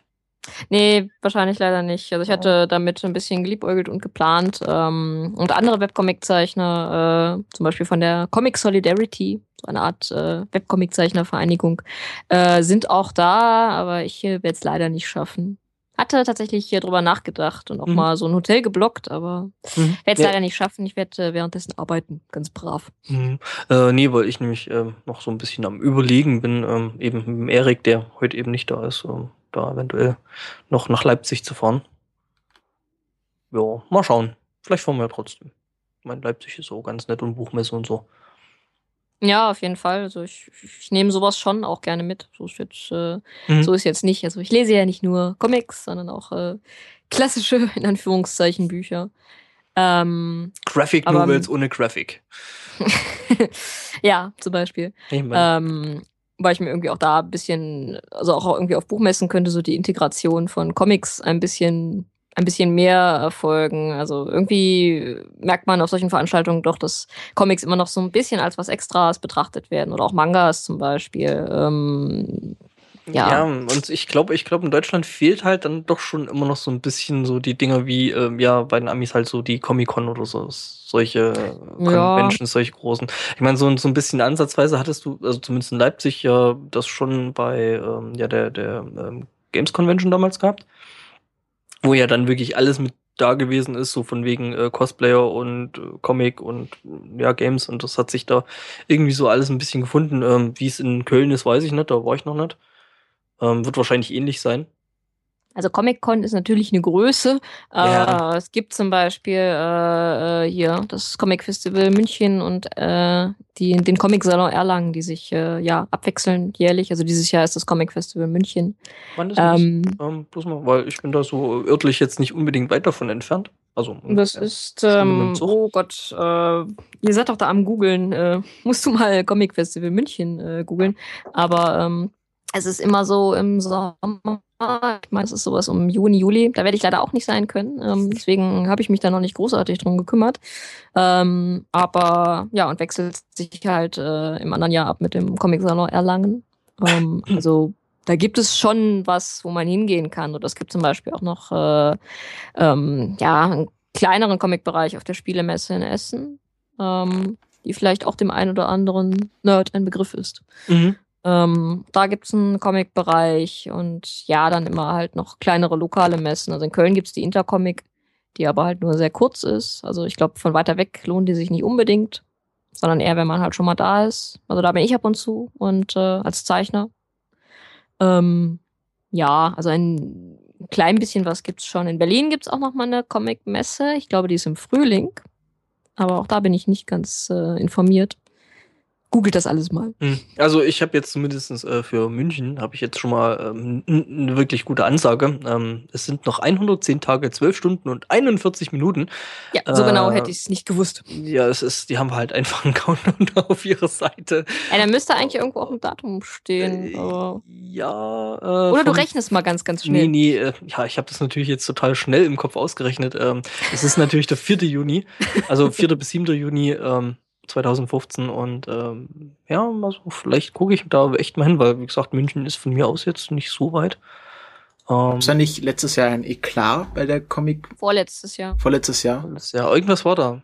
Ja, es gab da das äh, Problem, dass ähm, das ist eine große räumliche Trennung zwischen den, äh, ja, in Anführungszeichen großen Verlagen und den kleineren äh, Indie-Verlagen mhm. ähm, stattgefunden hatte. Also ähm, die irgendwie war so der eine Bereich, keine Ahnung, zwanzig Minuten oder so zu Fuß vom anderen äh, getrennt. Äh, das ja. war alles so in der Münchner Innenstadt, aber äh, gab halt diese große räumliche Trennung und ähm, ja, und irgendwie auch so weitere, weitere Probleme beim Indie-Bereich, äh, was zu Unmut geführt hat. Und ich will nicht sagen, eh klar, aber wie gesagt, da gab es, ähm, da gab es Stress. Ähm, deswegen ich auch gar nicht weiß, wie die Indie-Szene zum Beispiel in diesem Jahr aussieht oder aussehen wird. Ich werde ja nicht da sein. So, so ähm, der, der, der kleine Shitstorm im Wasserglas. Ja, ja, das, wie gesagt, da, da sind da sind wohl einige Sachen äh, generell irgendwie ein, äh, ein bisschen schiefgelaufen, also auch so mit der Kommunikation. Ähm, und es kam auch dazu, dass äh, super schlechtes Wetter war. Also das äh, gut, dafür konnte jetzt niemand was, aber ähm, ja, ganz ganz genau äh, nachvollziehen. Ähm, da müsste man sich das äh, nochmal noch mal ein bisschen angucken oder nochmal ein paar Leute fragen. Aber auf jeden Fall gab es da Probleme, die man vielleicht besser machen sollte in diesem Jahr. Muss man gucken, wie das umgesetzt wird. Also ich habe jetzt schon von einigen gelesen, die abgesagt haben. Also Sarah ja. Burrini, Foxkind, die haben alle gesagt, dass sie nicht hingehen. Ja, also ja, wie für, gesagt, deswegen. Das ist für mich so meine Comicwelt in Deutschland. Okay, dann, dann, muss, ich, dann muss ich sagen... Äh Timmelchen nicht da, Sarah Burrini nicht ja. da. Ich glaube, da muss ich jetzt auch nicht hin.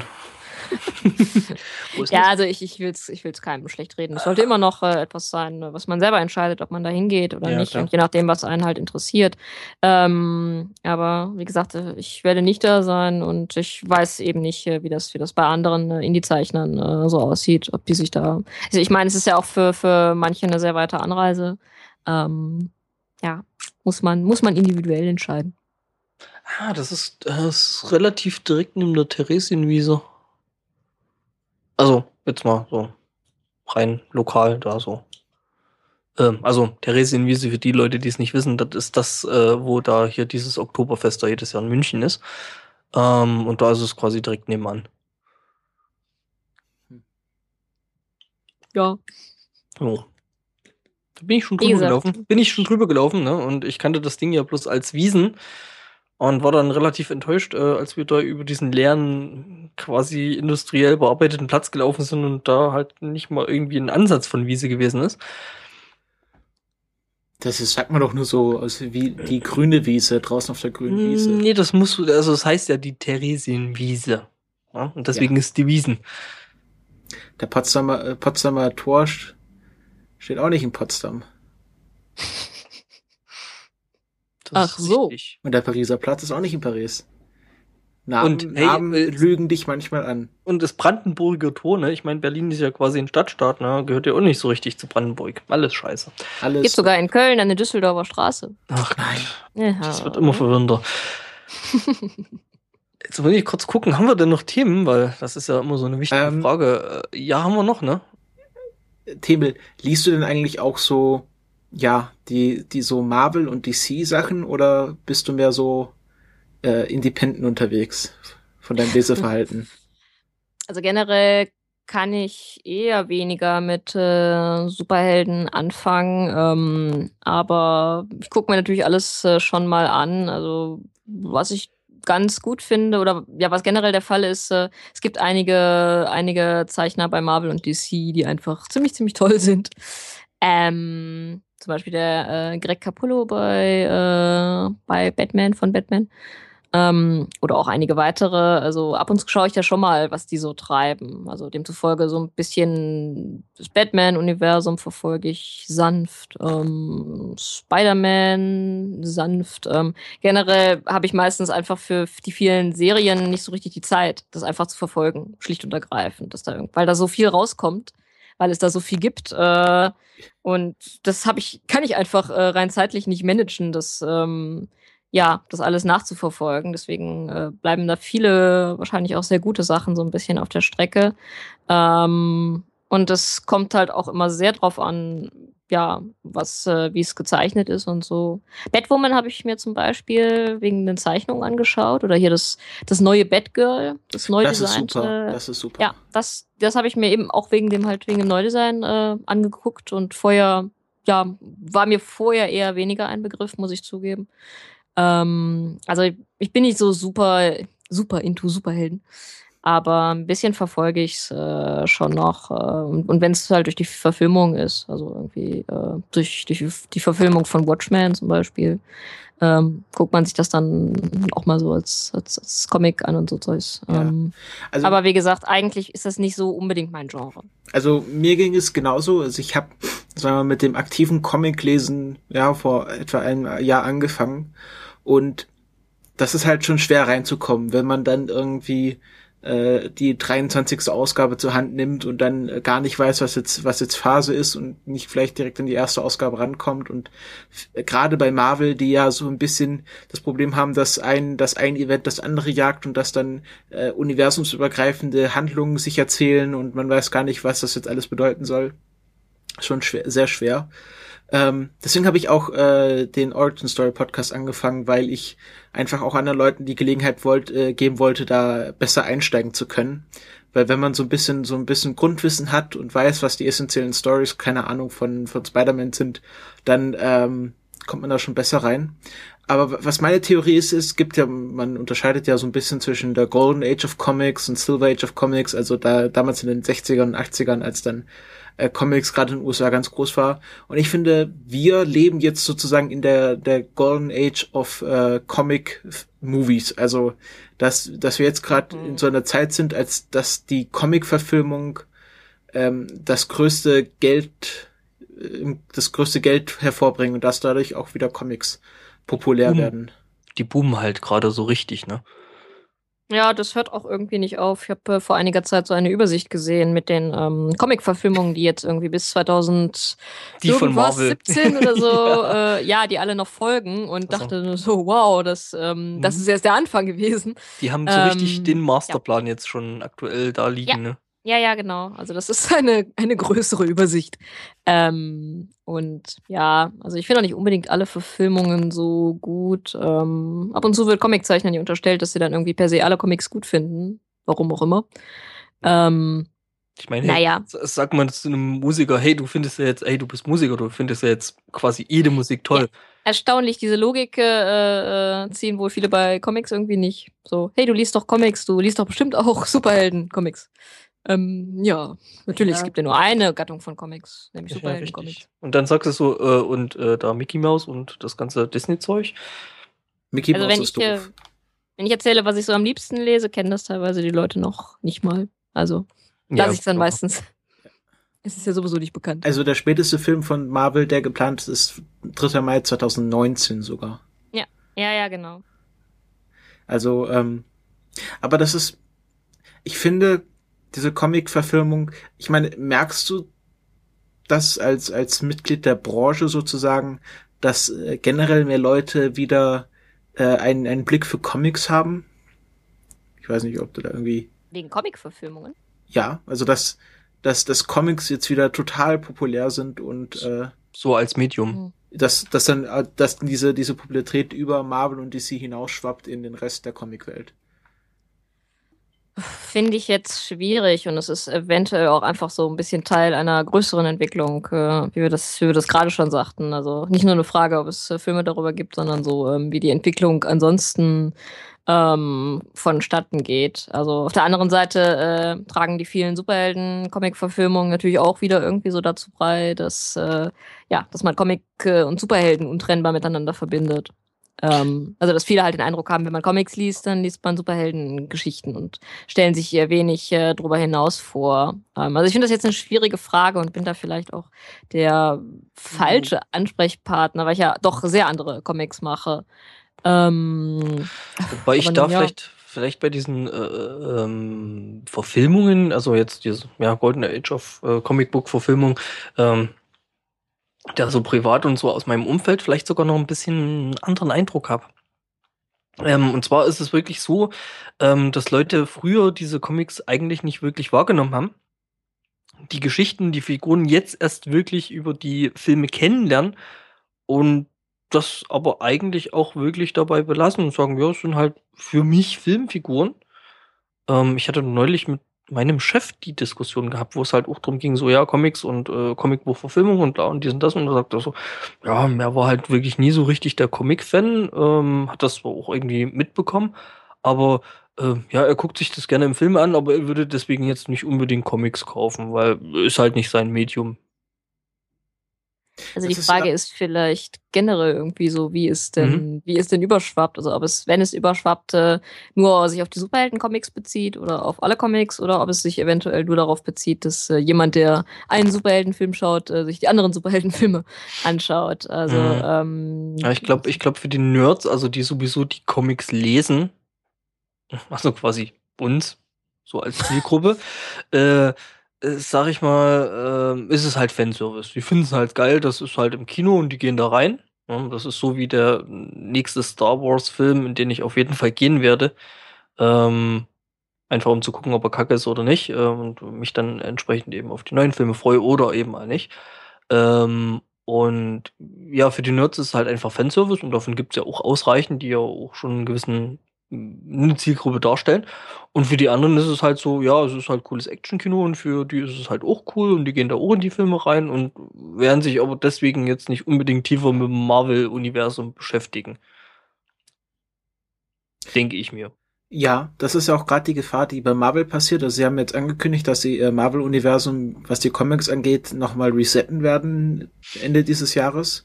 Und okay. Da ist auch die Gefahr, dass, dass, dass Marvel das jetzt so streamlinen will, dass Comics nur noch ein, ein quasi ein Begleitheftchen zu den Filmen sind. Oh, das wäre echt gefährlich. Dass sie in ja, Zukunft genau. nur noch so auch sehr vom Stil her den, den Film angepasste Comics produzieren. Das hatten sie ja schon bei Nick Fury, also wem das jetzt irgendwas sagt, eine berühmte Figur aus dem Marvel-Universum, der war früher ein Weißer.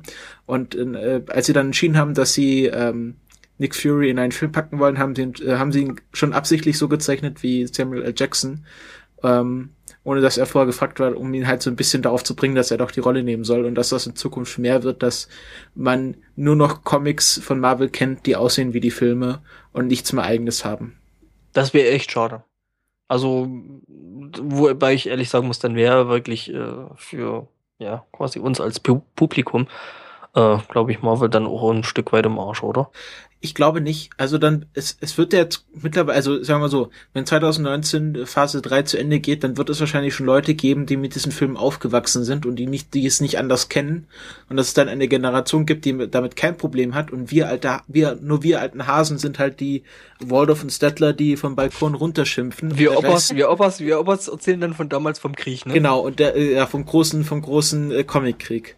Von vierundachtzig. Ich denke, es ist aber auch irgendwie so eine Frage der Bequemlichkeit, auf die dann reagiert werden muss. Also wenn man, wie ich schon sagte, es gibt so unglaublich viele Hefte und so unglaublich viel Ausmaß äh, zu bestimmten Reihen, das ist echt mhm. schwierig, da durchzublicken. Und wenn du dann zum Beispiel die Möglichkeit hast, dir stattdessen, du gehst zumindest davon aus, dass du es stattdessen tun kannst, drei Filme hintereinander anzugucken oder so, es kommt dir irgendwie erstmal einfacher vor. Ähm, und du wirst ja auch in den Filmen schon irgendwie eher begleitet, als so in, wenn du erstmal ewig lang lesen musst. Also es ist, denke ich, auch so ein bisschen ein Bequemlichkeitsthema, auf das da äh, reagiert werden muss. Aber, muss ich ja, muss ja. ich ja echt gestehen. Ich hatte zum Beispiel äh, Guardians of the Galaxy äh, vorher überhaupt nicht auf dem Schirm gehabt.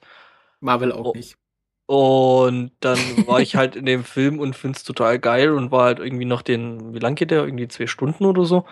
Äh, äh, ich hätte dann einfach noch mal gut zwei Stunden sitzen bleiben können oder so. Gib mir mehr, ich Ich will da mehr sehen, also ähm, ja, also die, ja, die Verfilmungen sind halt auch jetzt mittlerweile echt auf einem qualitativen Level, wo du echt sagst, okay, das ist geil und das macht Spaß zu sehen. Ich meine, es gab ja früher irgendwo, ich glaube in den siebziger oder achtziger Jahren gab es ja mal Spider-Man-Filme. Es gab auch Thor und Hulk und alles mögliche. Ja, ja, okay, äh, Hulk, die Serie, die war noch Kult. Nee, aber ähm, es gab Realverfilmungen, wo sie einfach einen Typen ja, angemalt ja, haben. Ja, ja, das war äh, Lou Ferrigno. Um, der da grün angemalt wurde und der war als Hulk auch cool in der Serie. Um, die Serie war aber jetzt nicht unbedingt im Marvel-Universum, sondern das war halt einfach bloß so, hey, wir nehmen Hulk und setzen den jetzt irgendwie äh, in reales Bild rein und der macht dann seinen eigenen Scheiß und lebt seine eigenen Geschichten. Und die hatten einen saucoolen äh, Soundtrack. Ähm, ja, aber die Spider-Man-Filme, die waren halt einfach mal totaler Scheiß gewesen. Also es macht aber, glaube ich, äh, gen- also generell ist es, glaube ich, äh, auch gegenüber den Comics irgendwie nochmal so ein bisschen eine, ja, eine andere Reize, die angesprochen werden. Also, dass du bei den Comics halt einen Soundtrack hast, dass du, äh, hm. Quatsch, dass du bei den Filmen von den Comics hm. einen Soundtrack hast, den du bei den Comics normal nicht hast, dass hm. du zum Beispiel äh, Schauspieler hast, die du zum Beispiel gut findest. Also in, äh, in Guardians of the Galaxy, den wollte ich spätestens dann sehen, weil da die eine äh, mitspielte, die bei Doktor Who mal mitgespielt hat hier. Karen Gillan. Karen, Karen Gillan, ja genau. Mhm. Ähm, also, dass da irgendwie noch ganz andere Motive eine Rolle spielen können, äh, wenn es gut gemacht ist, als nur, du willst die Geschichte lesen. Also ich denke, das ist auch so ein, so ein ja, Möglichkeit oder ein Grund für die, für den Erfolg ähm, von Comic-Verfilmungen. Das ist halt zusätzlich ähm, zu bombastischen Effekten oder den Möglichkeiten, die sich aus den Superhelden ergeben, ähm, ja, noch ganz viel drumherum gibt. Ist halt auch so ein bisschen vielleicht eine Art, ja, weiß ich nicht, so von Bildern her vielleicht auch so eine Art, ja, Evolution. Ich meine, früher gab es halt Comics, dann irgendwann gab es, äh, ja, Cartoonserien dazu. Ne? Ich meine, gerade Spider-Man, guckt euch mal die alten Spider-Man-Cartoonserien an, die sind halt echt scheiße gezeichnet. Und dann gab es halt später die etwas besseren, ähm, und ja, und dann hast du halt irgendwie einen Comic dazu, was halt echt mal im Vergleich zu den Cartoonserien echt richtig geil aussieht und halt wirklich detailliert gezeichnet ist, sind und dann halt mit Schraffuren und weiß der Teufel nicht noch was. Äh, ja. Und dann sind halt die Filme da wieder mal so die Kelle obendrauf. Ja, also dass das früher einfach die von der Bildgewaltigkeit her das einfach nicht möglich war. Auch mit mhm. allem Geld der Welt nicht so ein, ein, ein äh, irgendwie, was war der erste Iron, so ein Iron Man, das hätte es ja irgendwie Ach, du Gott. in den achtzigern nicht machen können. Also dass einfach äh, jetzt einfach Comics an, an Bildgewaltigkeit nicht mehr an die Filme ranreichen können. Ähm, ja, wobei Comics eben generell vom Zeichnen her mal eine ganze Weile lang, ja gut, ich meine, die haben auch irgendwann mal scheiße angefangen. Also die sahen auch irgendwann mal aus wie lustiges Taschenbuch, also auch die Superhelden-Comics. Ja, also so rein von der zeichnerischen Qualität her. Ja, und das ist halt irgendwann mal extrem gewachsen, gerade mit Marvel, gerade mit den Spider-Man-Comics zum Beispiel. Also so habe ich das kennengelernt. Ich meine, es gibt da sicher noch viele andere. Ähm, ich bin dann irgendwie dann wieder mal mit so einem Sammelband von Spider-Man eingestiegen. Da wurde gerade Venom aktuell. Also so quasi nach diesem komischen, wo, weiß ich nicht, Spider-Man irgendwie mit auf dem anderen Planeten und Venom dann mitgekriegt hat und quasi Venom als Ding sie da gerade entdeckt hat und so. Und dann dachte ich mir so, und, und ich kannte halt wirklich nur diese, diese, diese Spider-Man-Serie aus dem Fernsehen und habe mir das dann an und dachte mir so, wow, wie geil ist das denn? Und irgendwann später gab es das halt so mehr oder weniger gut in als Animated Series und äh, dann war das halt wieder geiler, weil es bewegte sich halt. Ne? Also es ist halt mhm. auch irgendwo immer so eine, ja, Evolution einfach. Und das, denke ich, erstreckt sich über die Medien. Also mal gucken, was dann auch im Film kommt. Wobei ich glaube, dass da eigentlich vielleicht sogar Computerspiele, also du willst dann halt irgendwann das als interaktives Medium haben. Was ich halt schade finde, ist, dass äh, die Filme nie so äh, fantasievoll sein können wie Comics. Also wenn man sich gerade anschaut, wa- was da aktuell bei, mit dem Joker passiert, der jetzt irgendwie äh, sich sein Gesicht abgeschnitten hat und es sich wieder angetackert hat und jetzt so halt rumläuft, das wirst du in den Filmen nie sehen werden, so ein Joker. Ja, weil es einfach nicht äh, massenmedientauglich ist. Ja, und dass da einfach so so viel Fantasie passieren kann. Also ich bin gerade so ein bisschen in Hulk drin und diese ganze Planet Hulk-Storyline, wo er auf einen anderen Planeten geschossen wird und dort irgendwie ähm, den, irgendwie also ein ganz anderes Universum entdeckt. Also so so ja, episch gut, und so fantasievoll werden die Filme nie werden. Wobei ja, es, liegt aber, es liegt aber teilweise auch daran, dass die Comics einfach anders funktionieren müssen, als Filme funktionieren müssen, mhm. ganz logischerweise. Also viel bei Filmen geht einfach schlicht und ergreifend über den Schauspieler. Ähm, viel irgendwie von dem Charme oder viel von den Dialogen, die er denn zu sagen hat. Und äh, ja, bei Comics kannst du dich vielleicht ein bisschen mehr austoben, so mit der, mit der Figur äh, oder mit den, mit den Sachen, die äh, passieren. Äh, und irgendwie in einem Film ist es noch von, von bestimmten anderen Sachen äh, abhängig, was nichts Schlechtes heißen muss, aber es ist einfach ein Unterschied, der beachtet werden muss. Ich glaube sogar, dass es ein rein äh, kommerzieller Gesichtspunkt ist. Ähm, einfach, dass du bei einem Film einfach mal komplett andere Produktionskosten hast als bei einem Comic. Ähm, jetzt einfach vom Machen her, weil ich meine, Film, du brauchst deine, ja, Statisten, Schauspieler, bla. Die komplette Produktion ist halt, ähm, glaube ich, der von einem Comicbuch selbst bei Marvel ähm, schon noch um einiges voraus, also rein von Zahlen her. Also das heißt, das Geld musst du irgendwo wieder einspielen. Das heißt, natürlich ja, passt du den Film logischerweise dann eben mehr und mehr dem Massengeschmack an, äh, damit du den natürlich so oft wie möglich verkaufst. Sei es als äh, jetzt äh, Kinogänger, D V Ds, Blu-rays. Schauen wir mal, was das nächste ist. Und wie gesagt, also ich bin immer noch der Ansicht, ähm, glaube ich, ähm, so in den Medien der nächste Schritt wird trotzdem sein, wahrscheinlich ähm, interaktiv, also sprich Computerspiele. Und ich meine, wenn man sich jetzt Spiele wie, weiß ich nicht, G T A fünf oder ähm, die Assassin's Creed-Reihe anguckt, das geht wirklich in das Erzählerische und in dieses Cinematische schon extrem rein. Ja, aber ich würde jetzt gerade in Bezug auf Comics mehr so Richtung Telltale gehen. Also zum Beispiel, wo der irgendwie jetzt hier The Wolf Among Us, also diese Comic-Reihe, die dann in ein Spiel umgewandelt wurde. Und mhm. dort wird ja auch sehr viel mit Comic, also mit Comic-Stil kann man halt ähm, mit Ganz sehr ehrlich, viel Rechenaufwand sehr gute Grafiken darstellen. Das ist halt auch der Vorteil. Ja, aber es sieht immer noch aus wie ein Cell-Shading-Game. Ich finde das nicht schlecht, also ich mag das. Mhm. Also ich finde auch, find auch Borderlands sehr gut. Also ich finde prinzipiell erstmal die Sachen, die Telltale machen, gut. Ähm, gut. Vor allem, vor, vor, vor allem, weil sie äh, Sam und Max nochmal gemacht haben. Ähm, so einen alten LucasArts-Klassiker. Und oh, ja. der halt unglaublich geil und lustig ist. Ähm, aber jetzt gerade ähm, Walking Dead und, und Wolf Among Us hat mir vom reinen Stil her nicht gefallen. Also rein von der Grafik her, das sah halt für mich aus so wie, ja, ist halt ein bisschen Cell-Shading und nee, ist nicht meins. Ja, ja sehe ich anders. Also ja, darfst du ja. Ist ja dein gutes Recht. Also sie, sie machen ja, sie, sie machen ja, äh, sind ja beides, also Walking Dead und Wolf Among Us sind ja beides Comic-Adaptionen ein, in ein Computerspiel und da ist es ja schon angebracht, dass sie ähm, dass sie dort äh, Cell-Shading verwenden, also dass sie diesen Comic-Look mhm. hinübertragen.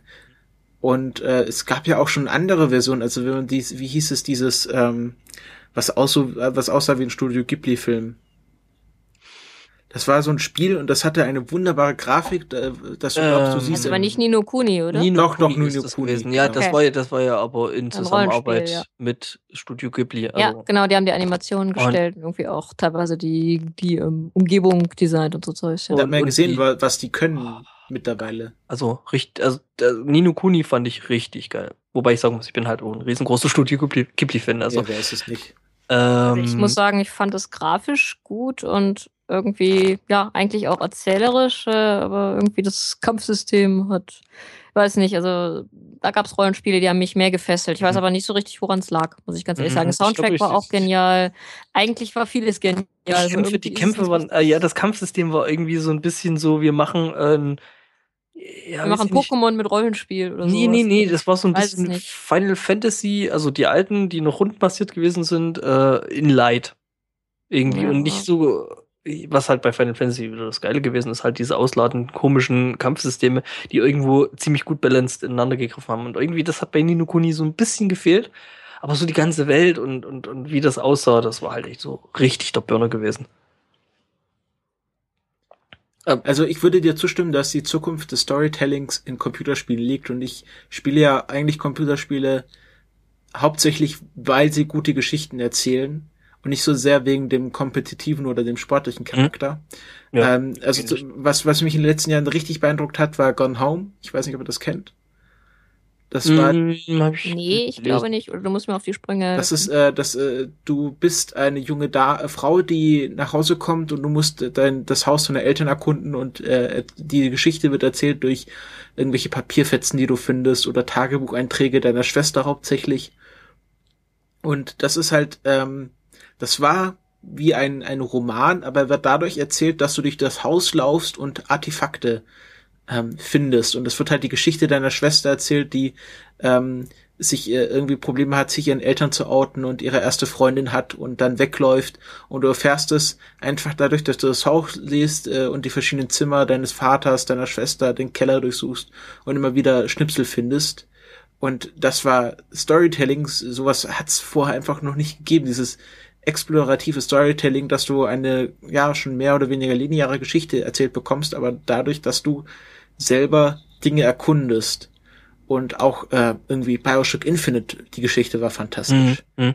Ähm, was gab's da noch? Ähm, es gab da irgendwie Ende letzten Jahres so ein Spiel. Ich persönlich äh, war von Last of Us tatsächlich begeistert, mm. wie, wie so viele, aber... Mm. Das wird ja, jetzt auch als sorry, wird auch verfilmt. Halt muss ich mich anschließen. Ja, ja ich weiß. Ja, es wird Echt? verfilmt. Die, die gleiche Geschichte mit echten Schauspielern. Ich meine, äh, die das Mädchen war ja im Grunde Ellen Page, also...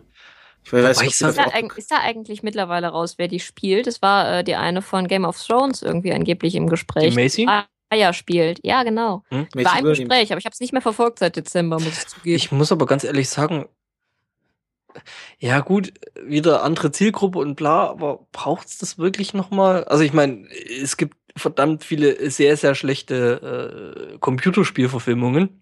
Doom, Alone in the Dark, also im Prinzip alles, was Boll gemacht hat, so zum Thema Computerspiele. Ähm, Muss man halt mal abwarten. Also ich würde ihn jetzt nicht vorverurteilen, bevor er überhaupt... Ja, äh, aber, aber Last of Us war ja schon, war ja schon fast ein Film. Also da muss man... Also es, es wird gibt schwierig, ja auch auf, da ranzukommen. Ja, genauso. Es gibt ja auf YouTube schon Zusammenschnitte von den Cutscenes. Ja, die weil die waren schon. Ich meine, die waren halt auch äh, effektiv, qualitativ wirklich extrem gut gemacht. Yep. Oder wo wir gerade bei Ellen Page waren, die, die, die wie hieß die, ähm, wo sie dann äh, selbst äh, die Figur gespielt haben, der Nachfolger von Heavy Rain und äh, Fahrenheit. Äh, um, Beyond Two Souls oder was? Genau, Beyond Two Souls genau. war das, ja. ja. Und jetzt auch, was jetzt gerade rausgekommen ist, Life is Strange. Mhm. Was auch so wieder so neunziger Jahre Teenie, ähm, ja, also im Grunde, man spielt einfach ein junges Mädchen, was Fotografie studiert und entdeckt, dass sie die Zeit zurückspulen kann. Das boomt ja momentan sowieso das Genre so ein bisschen, ne? Also ja. entweder das oder halt irgendwelche Survival-Crafts. Ja, halt so neunziger-Jahre-Nostalgie. Mhm. Ich finde das super. Ich, ich mag diese diese Welt und die ja, ja auch... Weil es dich als Zielgruppe anspricht. Ja, ja ich auch. Also ich finde das, ich finde das, ich finde das einfach sehr schön. Mhm. Und ähm, da Storytelling-technisch passiert da unheimlich viel gerade. Mhm. Ja, das auf jeden Fall. Also gerade mit, also Heavy Rain als ziemlich gutes Beispiel, was man mit, mit Storytelling wirklich machen kann und äh, wie gut man Storytelling wirklich in ein Computerspiel einbasteln ja. kann. Ich meine, ich bin noch mit Computerspielen wie Monkey Island aufgewachsen. Ja, ich habe auch Day of the Tentacle nachgeholt. Mhm. Nein, ich habe das noch damals so mehr oder weniger richtig mitgekriegt. Aber das merkt man halt, dass, dass es schon damals sehr gute Leute gab, die Geschichten erzählen konnten, mhm.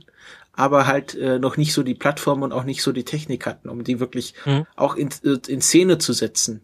Ja, ja aber ich bin, bin auch durchaus der Meinung, dass ähm, äh, eben auch, weil ich solche Spiele kenne, äh, dass äh, für mich persönlich immer der Spielspaß und äh, ja auch das Storytelling letztendlich im Vordergrund steht. Also ich finde die technische Entwicklung in der Grafik und im Sound toll, ähm, total begeisternd, mhm. ähm, aber äh, ich spiele lieber ein Spiel mit einer äh, miserablen Grafik und miserablem Sound, habe aber irgendwie richtig Gute Spaß Story. Oder kann der Story folgen mhm. äh, und irgendwie finde es richtig geil, ähm, statt dass ich ein hochauflösendes äh, Spiel habe, was äh, zwar mit Effekten und Grafik einen umhaut, aber was irgendwie letztendlich keinen Spaß macht, äh, weil die Story schlecht ist oder weil es irgendwie nicht stringent erzählt mhm. ist oder was weiß ich. Also ich kann mich eher mit äh, schlechter Grafik äh, abfinden als mit äh, schlechtem Storytelling. Ich habe ja da ab und zu mal so ein bisschen ähm, die mehr oder weniger schlechte Angewohnheit, äh, ab und zu mal wieder so Spiele, die ich irgendwann mal so richtig geil fand, äh, dann jetzt nochmal, wenn ich irgendwie rankomme, die dann nochmal zu spielen. Und ich denke mir dann teilweise bei manchen Computerspielen so, dass da so teilweise ähnlich wie beim Lesen oder bei Comics äh, der Anteil Fantasie, der dabei gewesen ist, damals als ich das gespielt habe, zu dem wie es dann jetzt wirklich aussieht, ähm, doch einen gewissen Anteil mehr gespielt hat als jetzt, wenn du halt wirklich die komplette Breitseite, sei es Sound, sei es äh, ja, so Sounddesign, sei es äh, Soundeffekte, ähm, Grafik halt wirklich in einem riesengroßen Anteil. Ich meine, hey, ich fand irgendwann mal ähm, The Last Ninja auf dem C vierundsechzig total geil und als das Überspiel, weil ja, ich kannte halt nichts anderes. Wir hatten ja damals nichts.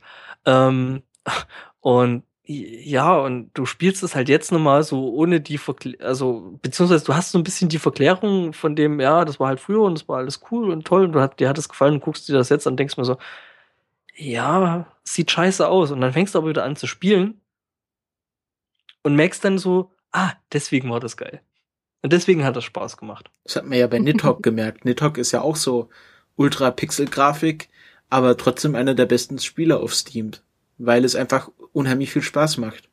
Also Nidhogg ist so ein, äh, sagen wir mal, Fechtsimulator. Also man duelliert sich gegeneinander und das ist halt unheimlich schnell und fetzig und macht unheimlich das, viel Laune. Das ist so ein bisschen wie International Karate auf dem C vierundsechzig, bloß ein schnell, ne? Genau, und Nidhogg sieht auch ah. so aus, als könnte man es auf dem irgendwie, ich glaube nicht ganz C vierundsechzig, aber es sieht doch, auch doch. etwas...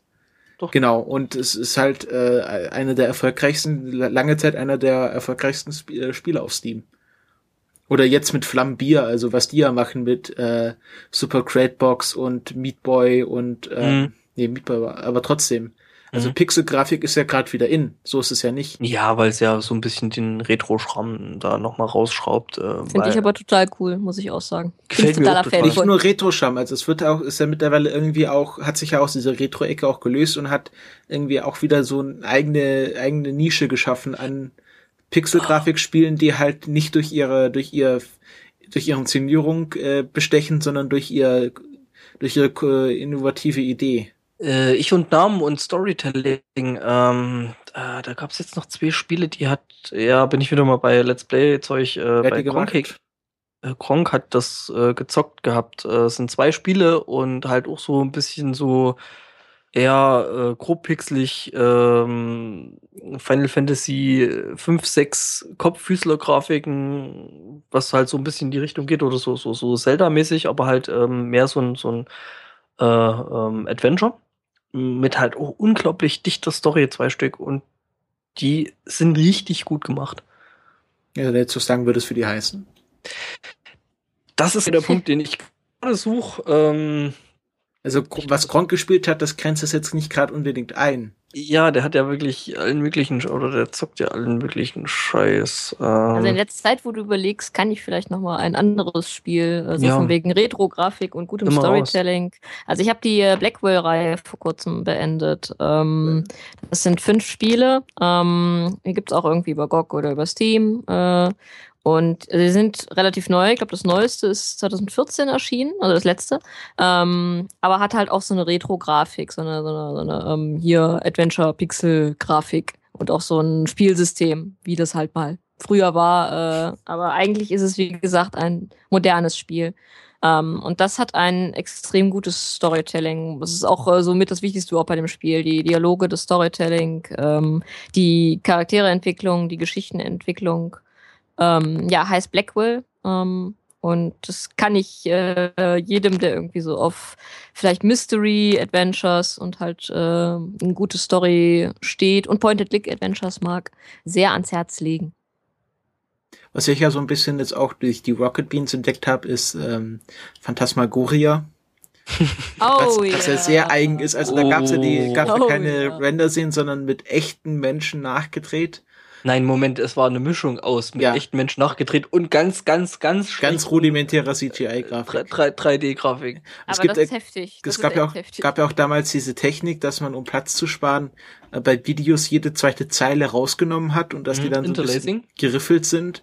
Ähm, und äh, das habe ich bei bei Rocket Beans entdeckt und ich fand das super lustig. und äh, Aber trotzdem auch, die, es hat ja, dieser Stil passt auf die Geschichte perfekt drauf, weil das hat da so ein bisschen was äh, Äh, Psycho-Horror-ähnliches, und das passt direkt auf diesen Charme drauf. Also das ist, ist wirklich aber, wunderbar. Es ist aber auch so unglaublich, unglaublich schlecht gespielt. Also gerade der erste Teil von Phantasmagoria, also von den Schauspielern, die das halt damals so gespielt haben. Aber es ist so, es, ja, das macht es, also gut gespielt wäre das Spiel auch nicht so gut, weil es, das, das dieses... Es wäre halt nicht so lustig. Ja, es wäre halt nicht so kultig. Mhm. Und auch so Fahrenheit, das wirkt ja immer noch sehr cool. Auch wenn das irgendwie P S eins-Grafik ist. Hm. Ich finde das Spiel nicht. Oder die Spieler. Wird in den Shownotes nachgereicht. Und wenn nicht, ja. dann äh, gibt's das Spiel auch nicht. Genau, dann hat, hat dieses Spiel nie stattgefunden. Die Hirnwäsche. Mhm. Ja. Jo. Haben wir da noch Themen? Ja, wollte ich auch gerade fragen. Haben wir noch Themen? Wir sind jetzt bei dreieinhalb, äh, zweieinhalb Stunden. Äh, ich glaube, ich glaub, meine, meine Ausdauer und Konzentration und sowas, meine intelligenten Antworten lassen nach. Äh, du hast auch so langsam. War das jetzt dein erster Podcast oder machst du, machst du öfters Podcasts? Nein, nee, das habe ich jetzt schon ein paar Mal gemacht. Also auf meiner Webseite irgendwo ist auch eine Übersicht, äh, wo man sich einige nochmal anhören kann. Ähm, ein paar habe ich schon gemacht. Ähm, und das scheitert doch eigentlich... Äh, Nur irgendwann an der Dauer. Also so zwei Stunden irgendwann ist mal Ende. Ja. So allein von der Stimme her. Ja, ja, nee, es ist, also alles über zwei Stunden ist wirklich auch äh, für Profis wie uns äh, wirklich echt Ach so, anstrengend. Ja. Nee, echt, also da, da wird's dann schon wirklich anstrengend und ähm, ja. Also du hast erstaunlich gut durchgehalten. Also machst du, du machst keinen regelmäßigen Podcast, oder? Nein, ich habe sogar letztens mal drüber getwittert, ob man das nicht mal machen könnte. Ja. ähm, ähm, aber ich habe halt schon einen Webcomic. Das sind wir dann. Du kannst dich ja bei, ne? bei Megamagisch reinhängen, die veröffentlichen nicht so oft. Ja, da war ich auch schon mal zu Gast, äh, sogar schon zweimal. Ähm, ja, ich, ich muss mir da mal drüber Gedanken machen. Also ich bin dem eigentlich nicht generell abgeneigt, aber es ist halt vor allem so ein Zeitfaktor und äh, ein Technikfaktor. Hüstel. Ja, dafür hast du das Schäfchen, ne?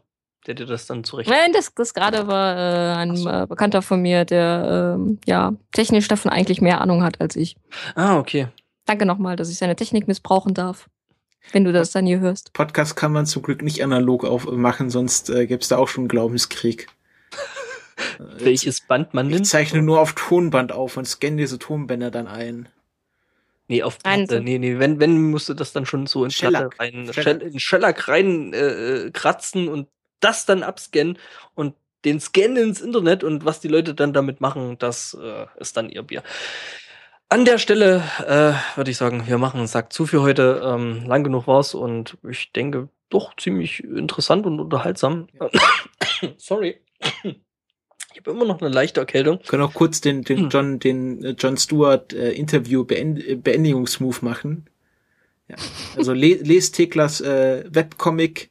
Ähm, deine U R L ist alles verlinkt. Im Herbst kommt das neue Buch raus. Sie hat auch noch ein, äh, schon ein Buch veröffentlicht, das heißt Wohlstand, das kann man auch kaufen. Mhm, und ähm, genau. Ja, danke, dass du in der Sendung warst. Ja, ich danke dir auch äh, ganz, ganz herzlich, ähm, dass du dich mit uns eingelassen hast und die über zwei Stunden da durchgezogen hast. Ähm, war, denke ich, ganz toll. Und hat sehr äh, viel Spaß gemacht. Dankeschön. Ähm, war ist sau interessant. Also, hat mir gefallen. Und damit sind wir, denke ich, raus und die Kulturpessimisten verabschieden sich. Tschüss. Tschüss. Tschüss. Die Kulturpessimisten ist eine Produktion aus dem Jahre zweitausendfünfzehn. Wenn euch dieser Podcast gefallen hat, dann könnt ihr uns das auf Twitter, Facebook oder in den Kommentaren gerne wissen lassen. Auch über Flatterspenden würden wir uns immer freuen. Alle weiteren Infos zur Sendung bekommt ihr auf w w w Punkt die Bindestrich kulturpessimisten Punkt de.